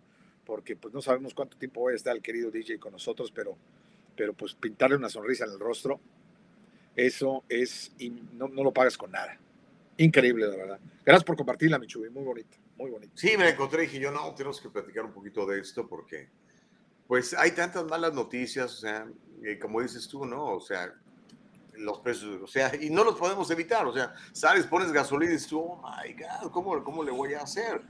Eh, o te pones en, las- en los zapatos de, de una persona que gana, no sé, el mínimo o poquito más del mínimo, no sé, 15, 20 dólares la hora en, en Los Ángeles es, es nada cuando tienes que pagar casi 7 dólares por galón de gasolina, te pones ahí en los zapatos de esa gente, lo, lo que está batallando hoy en día con, con el desabasto y la carne tan cara y todo lo que está pasando, todo lo que vemos, pues, y los indicadores económicos que dicen que esta cosa se va a poner todavía más dura, mi querido Rafa.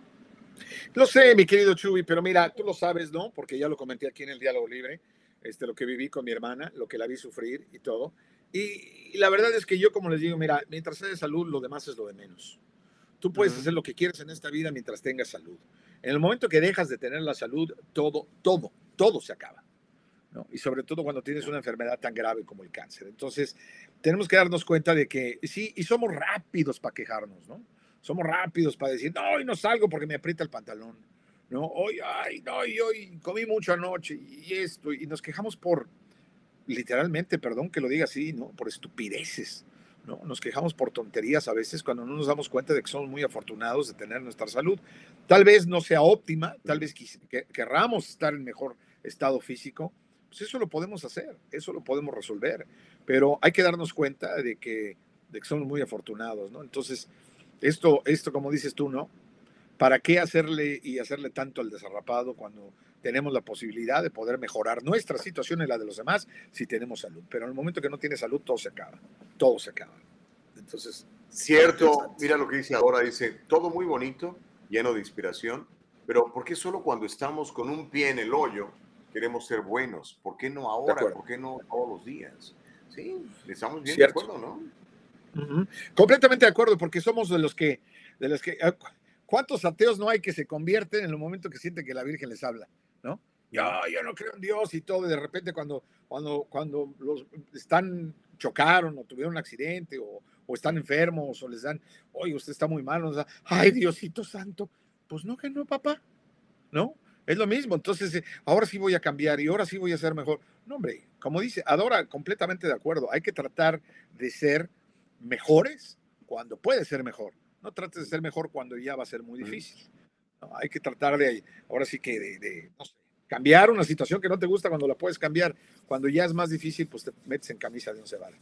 Hay que ser, hay que ser buenos ahorita y en el momento que podamos y sobre todo ser buenos con los demás. Dice, y siguió eh, Adora escribiendo, dice, hace 30 años todos los niños querían ser policías, ahora todos quieren ser ladrones, gracias a Gascón. Que Al- no puede- no al puede querido George. ¿no? El querido George que dice, mientras no pase de 900 bolas, llévate lo que quieras. ¿no? Entonces, es cierto, es... ¿Te acuerdas, no? ¿Te acuerdas cuando de niños jugábamos a policías y ladrones? ¿No? ¿Te Sí. acuerdas que, que, que nadie quería ser ladrón?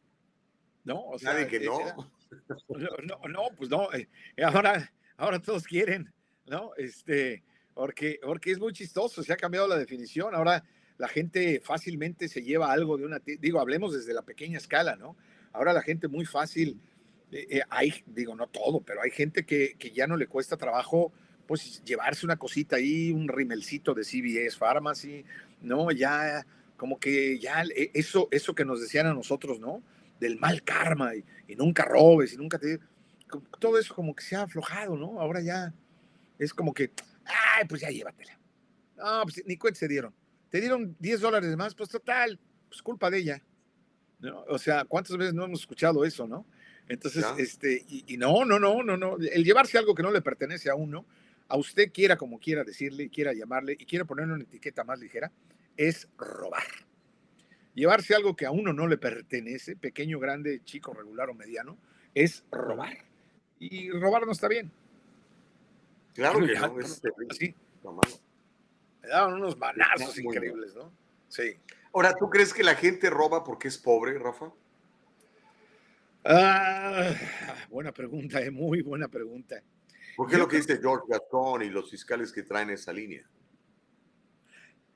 Yo creo que hay un porcentaje, no sé cuánto, de gente que roba para realmente alimentar a sus hijos.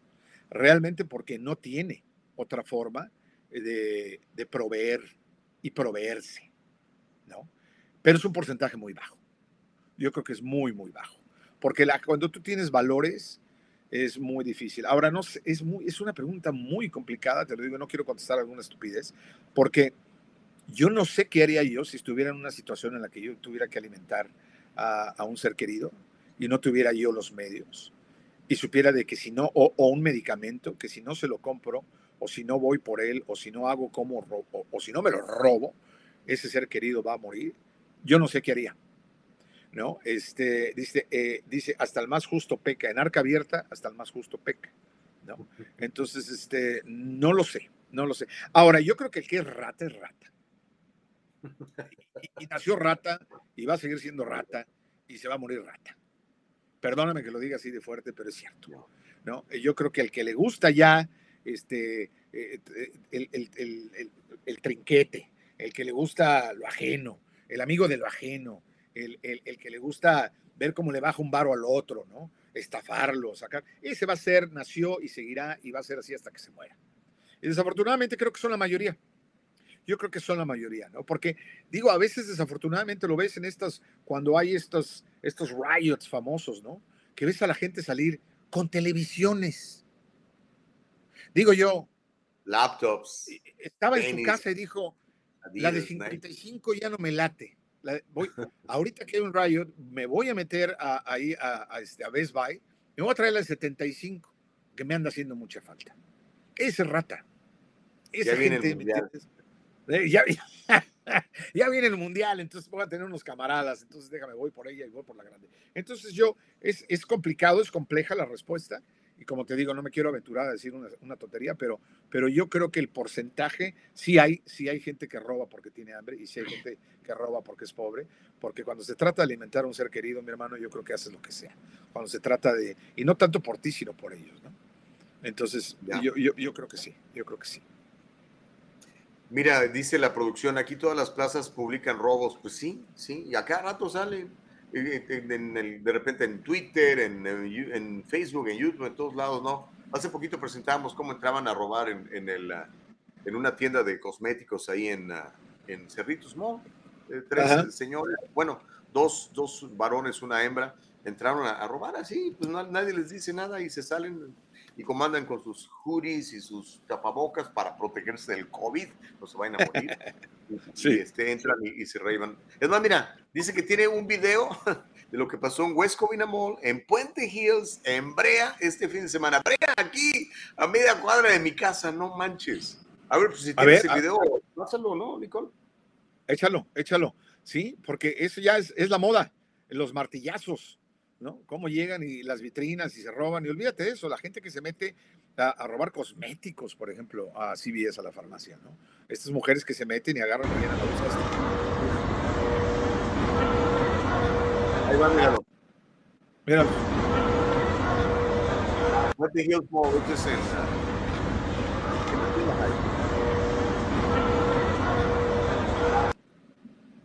Mira, esos, esos son los que yo te mencioné, estos son ratas.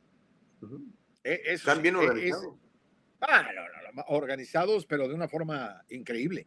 No, fíjate Robaron que yo tuve. Sí, yo, yo no, iba a decir tuve la suerte, pero dije no, de suerte no fue nada.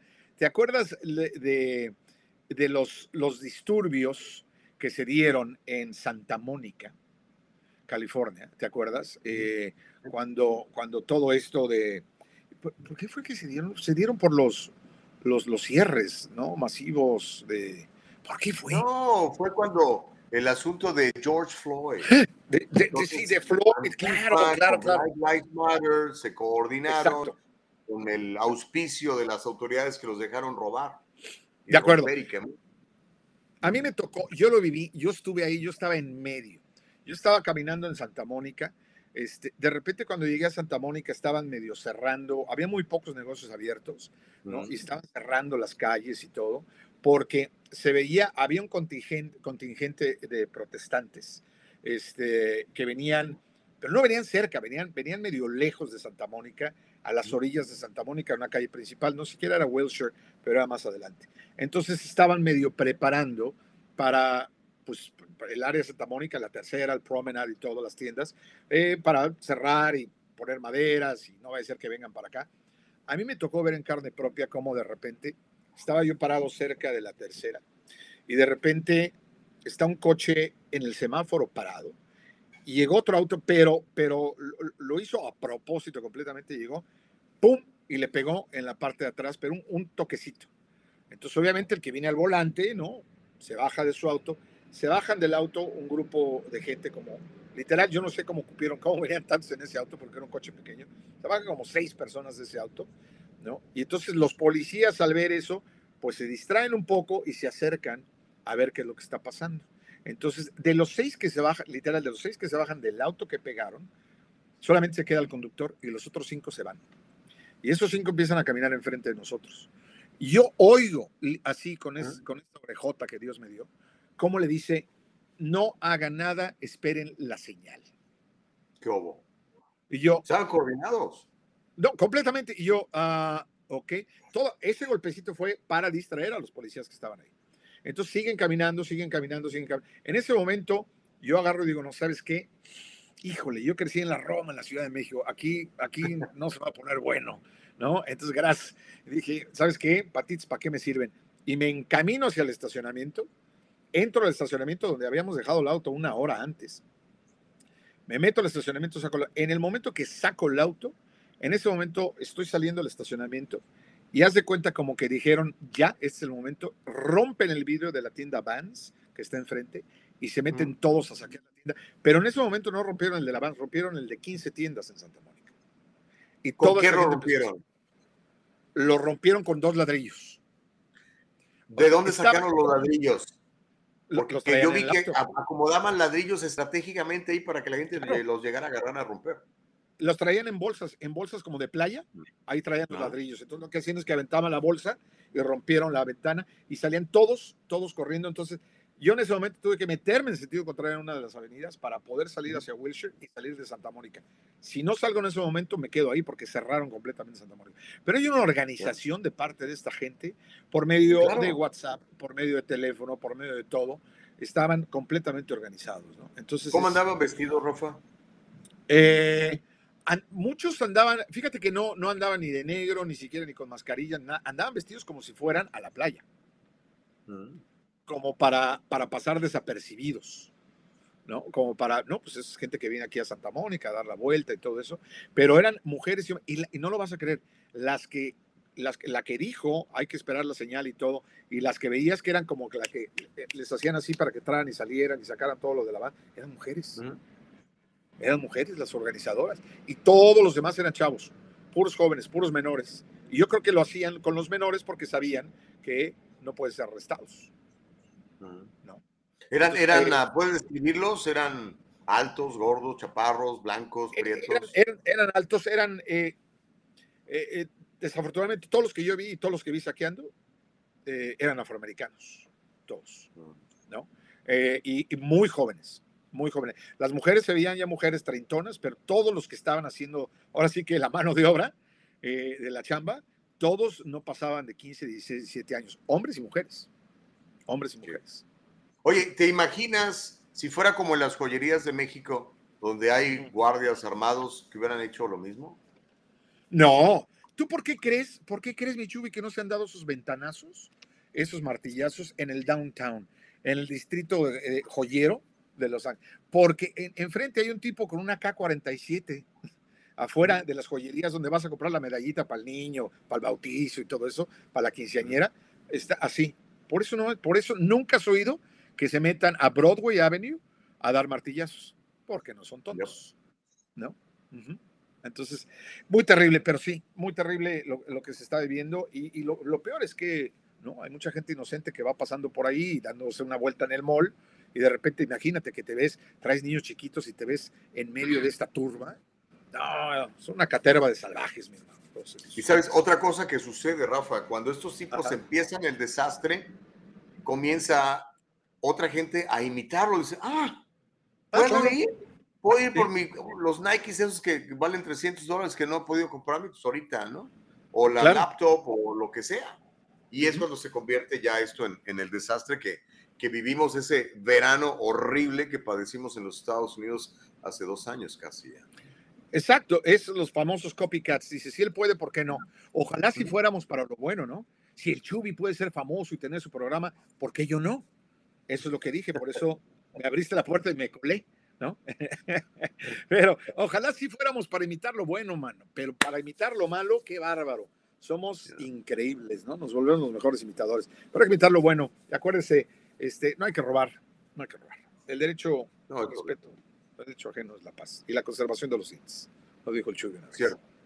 Mira, este, ¿por qué no te lees algunos mensajes? Hay muchos ahí, Venga. Rafa, del Adora, gobierno. Adora dice, no sé si se han fijado, pero últimamente hasta los supermercados tienen guardias armados, por supuesto.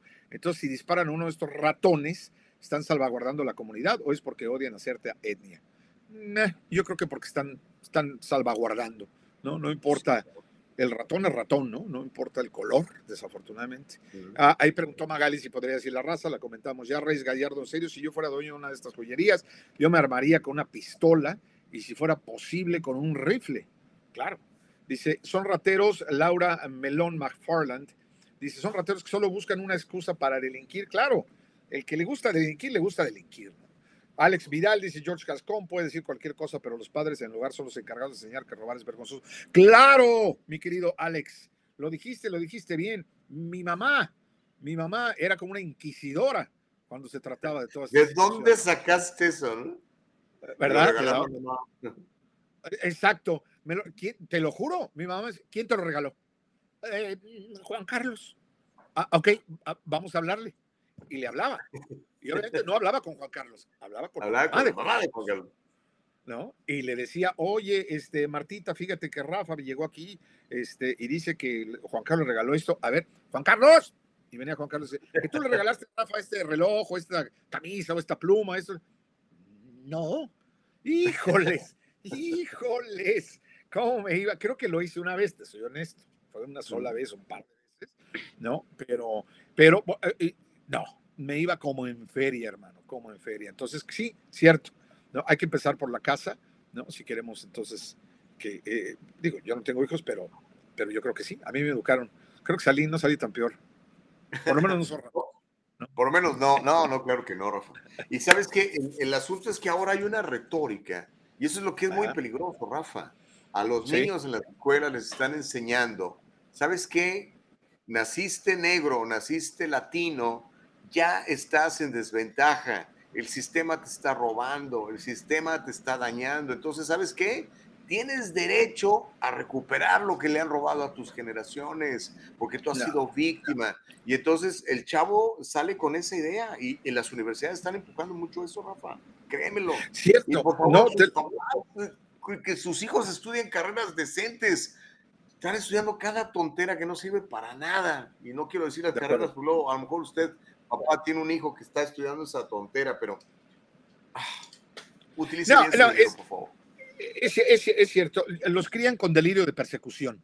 Ya, ¿no? Ya desde que nacen y todo, eres víctima. Eres minoría, eres víctima. Entonces ten cuidado porque todos van en están en contra tuya. Abusado. No, hombre, no se puede criar una persona así. No le puedes tú decir a una persona que se enfrente al mundo diciéndole ya que sale en desventaja. ¿No? Eso es terrible. Porque además es mentira. ¿Ah? Si fuera neta, pues le dices, ¿sabes qué? Hijo, cuídate, porque allá andan los güeros con ganas de colgarte del pescuezo como sucedió en Alabama hace, no sé, 60, 70 años. Pero no es Claro. cierto. No, no, no, no, no, no. Eso, eso es. No hay que crearle a los jóvenes el delirio de persecución. No hay que inculcárselos. Hay que, y, y tampoco, ni tanto que quema el santo, ni tanto que no lo alumbre, decían en mi tierra. Tampoco ah, eh, el, el extremo. Tú eres el mejor del mundo. Tú te mereces todo. Tú eres el número uno. ¿Y qué pasa? Cuando el chamaco es el número tres, pues se tira las drogas, ¿no? O se tira la perdición. Porque dijo, es que a mí me dijeron que era el número uno. No, no, no, no, no. ¿no? Y si no eres el número uno, por alguna otra razón, entonces sientes que la vida se te acaba. Entonces yo creo que hay que encontrar el punto medio. Una vez más, lo digo, yo no soy padre, pero yo creo que así debe de ser.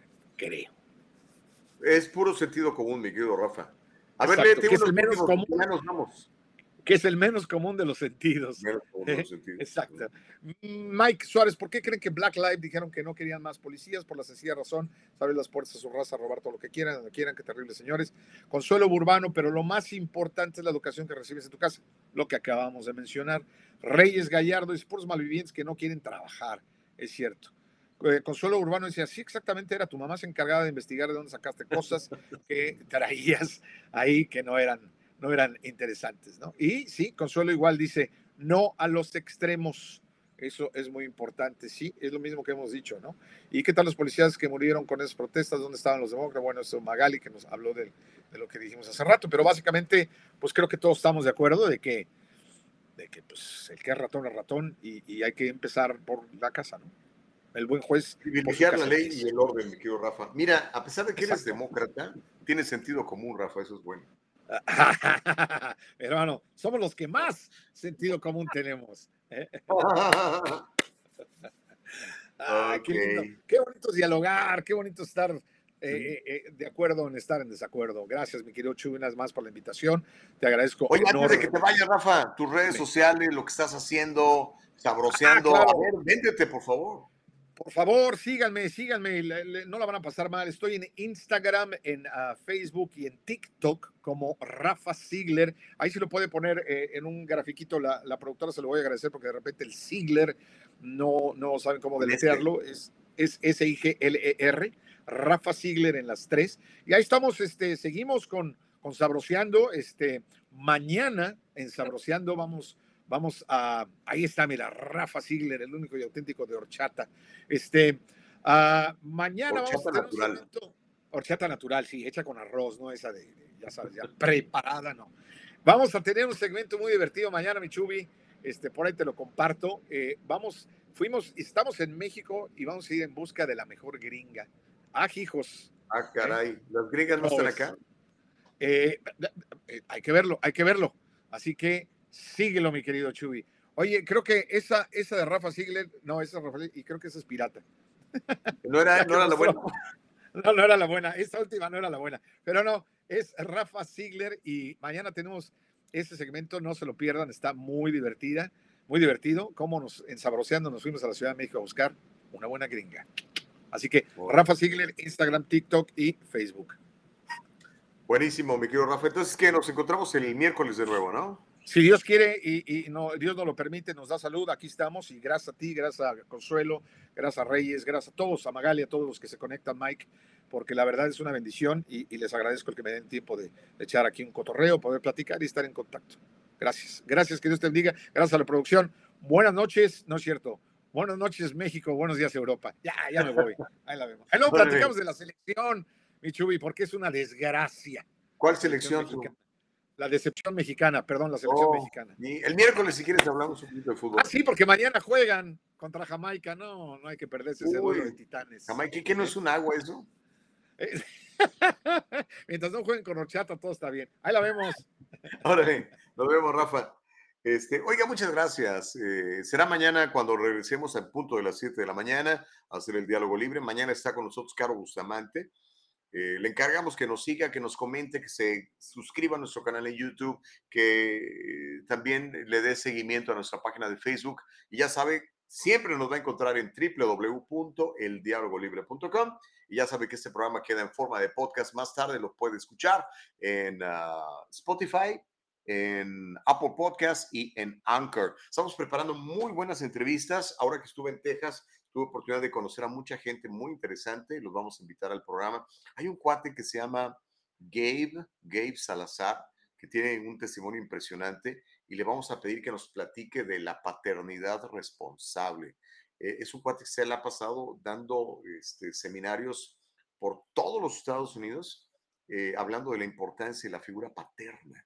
Va a ser muy interesante platicar con él. En estos días le voy a tener la, la, cita confirmada para que nos eh, se una a nuestro programa y algunas otras entrevistas interesantes que estamos cocinando para tenerlas muy pronto aquí en el Diálogo Libre para todos ustedes. Por lo pronto, a nombre de Rafa Ziegler, de Caro Bustamante, que mañana está, de Liz, ya ve que Liz también le entra Tiburcio eh, la licita cuando, cuando se le requiere, a nombre de Eva Castillo, nuestra productora ejecutiva, de eh, Nicole Castillo, nuestra productora, yo soy Gustavo Vargas. Le deseo que tenga un día súper espectacular, lleno de propósitos alcanzados. Dele una oportunidad de Jesucristo en su corazón. Créame que lo va a llevar a alturas que nunca, nunca pudo haber usted sospechado. Se lo estoy platicando de un testimonio mío personal.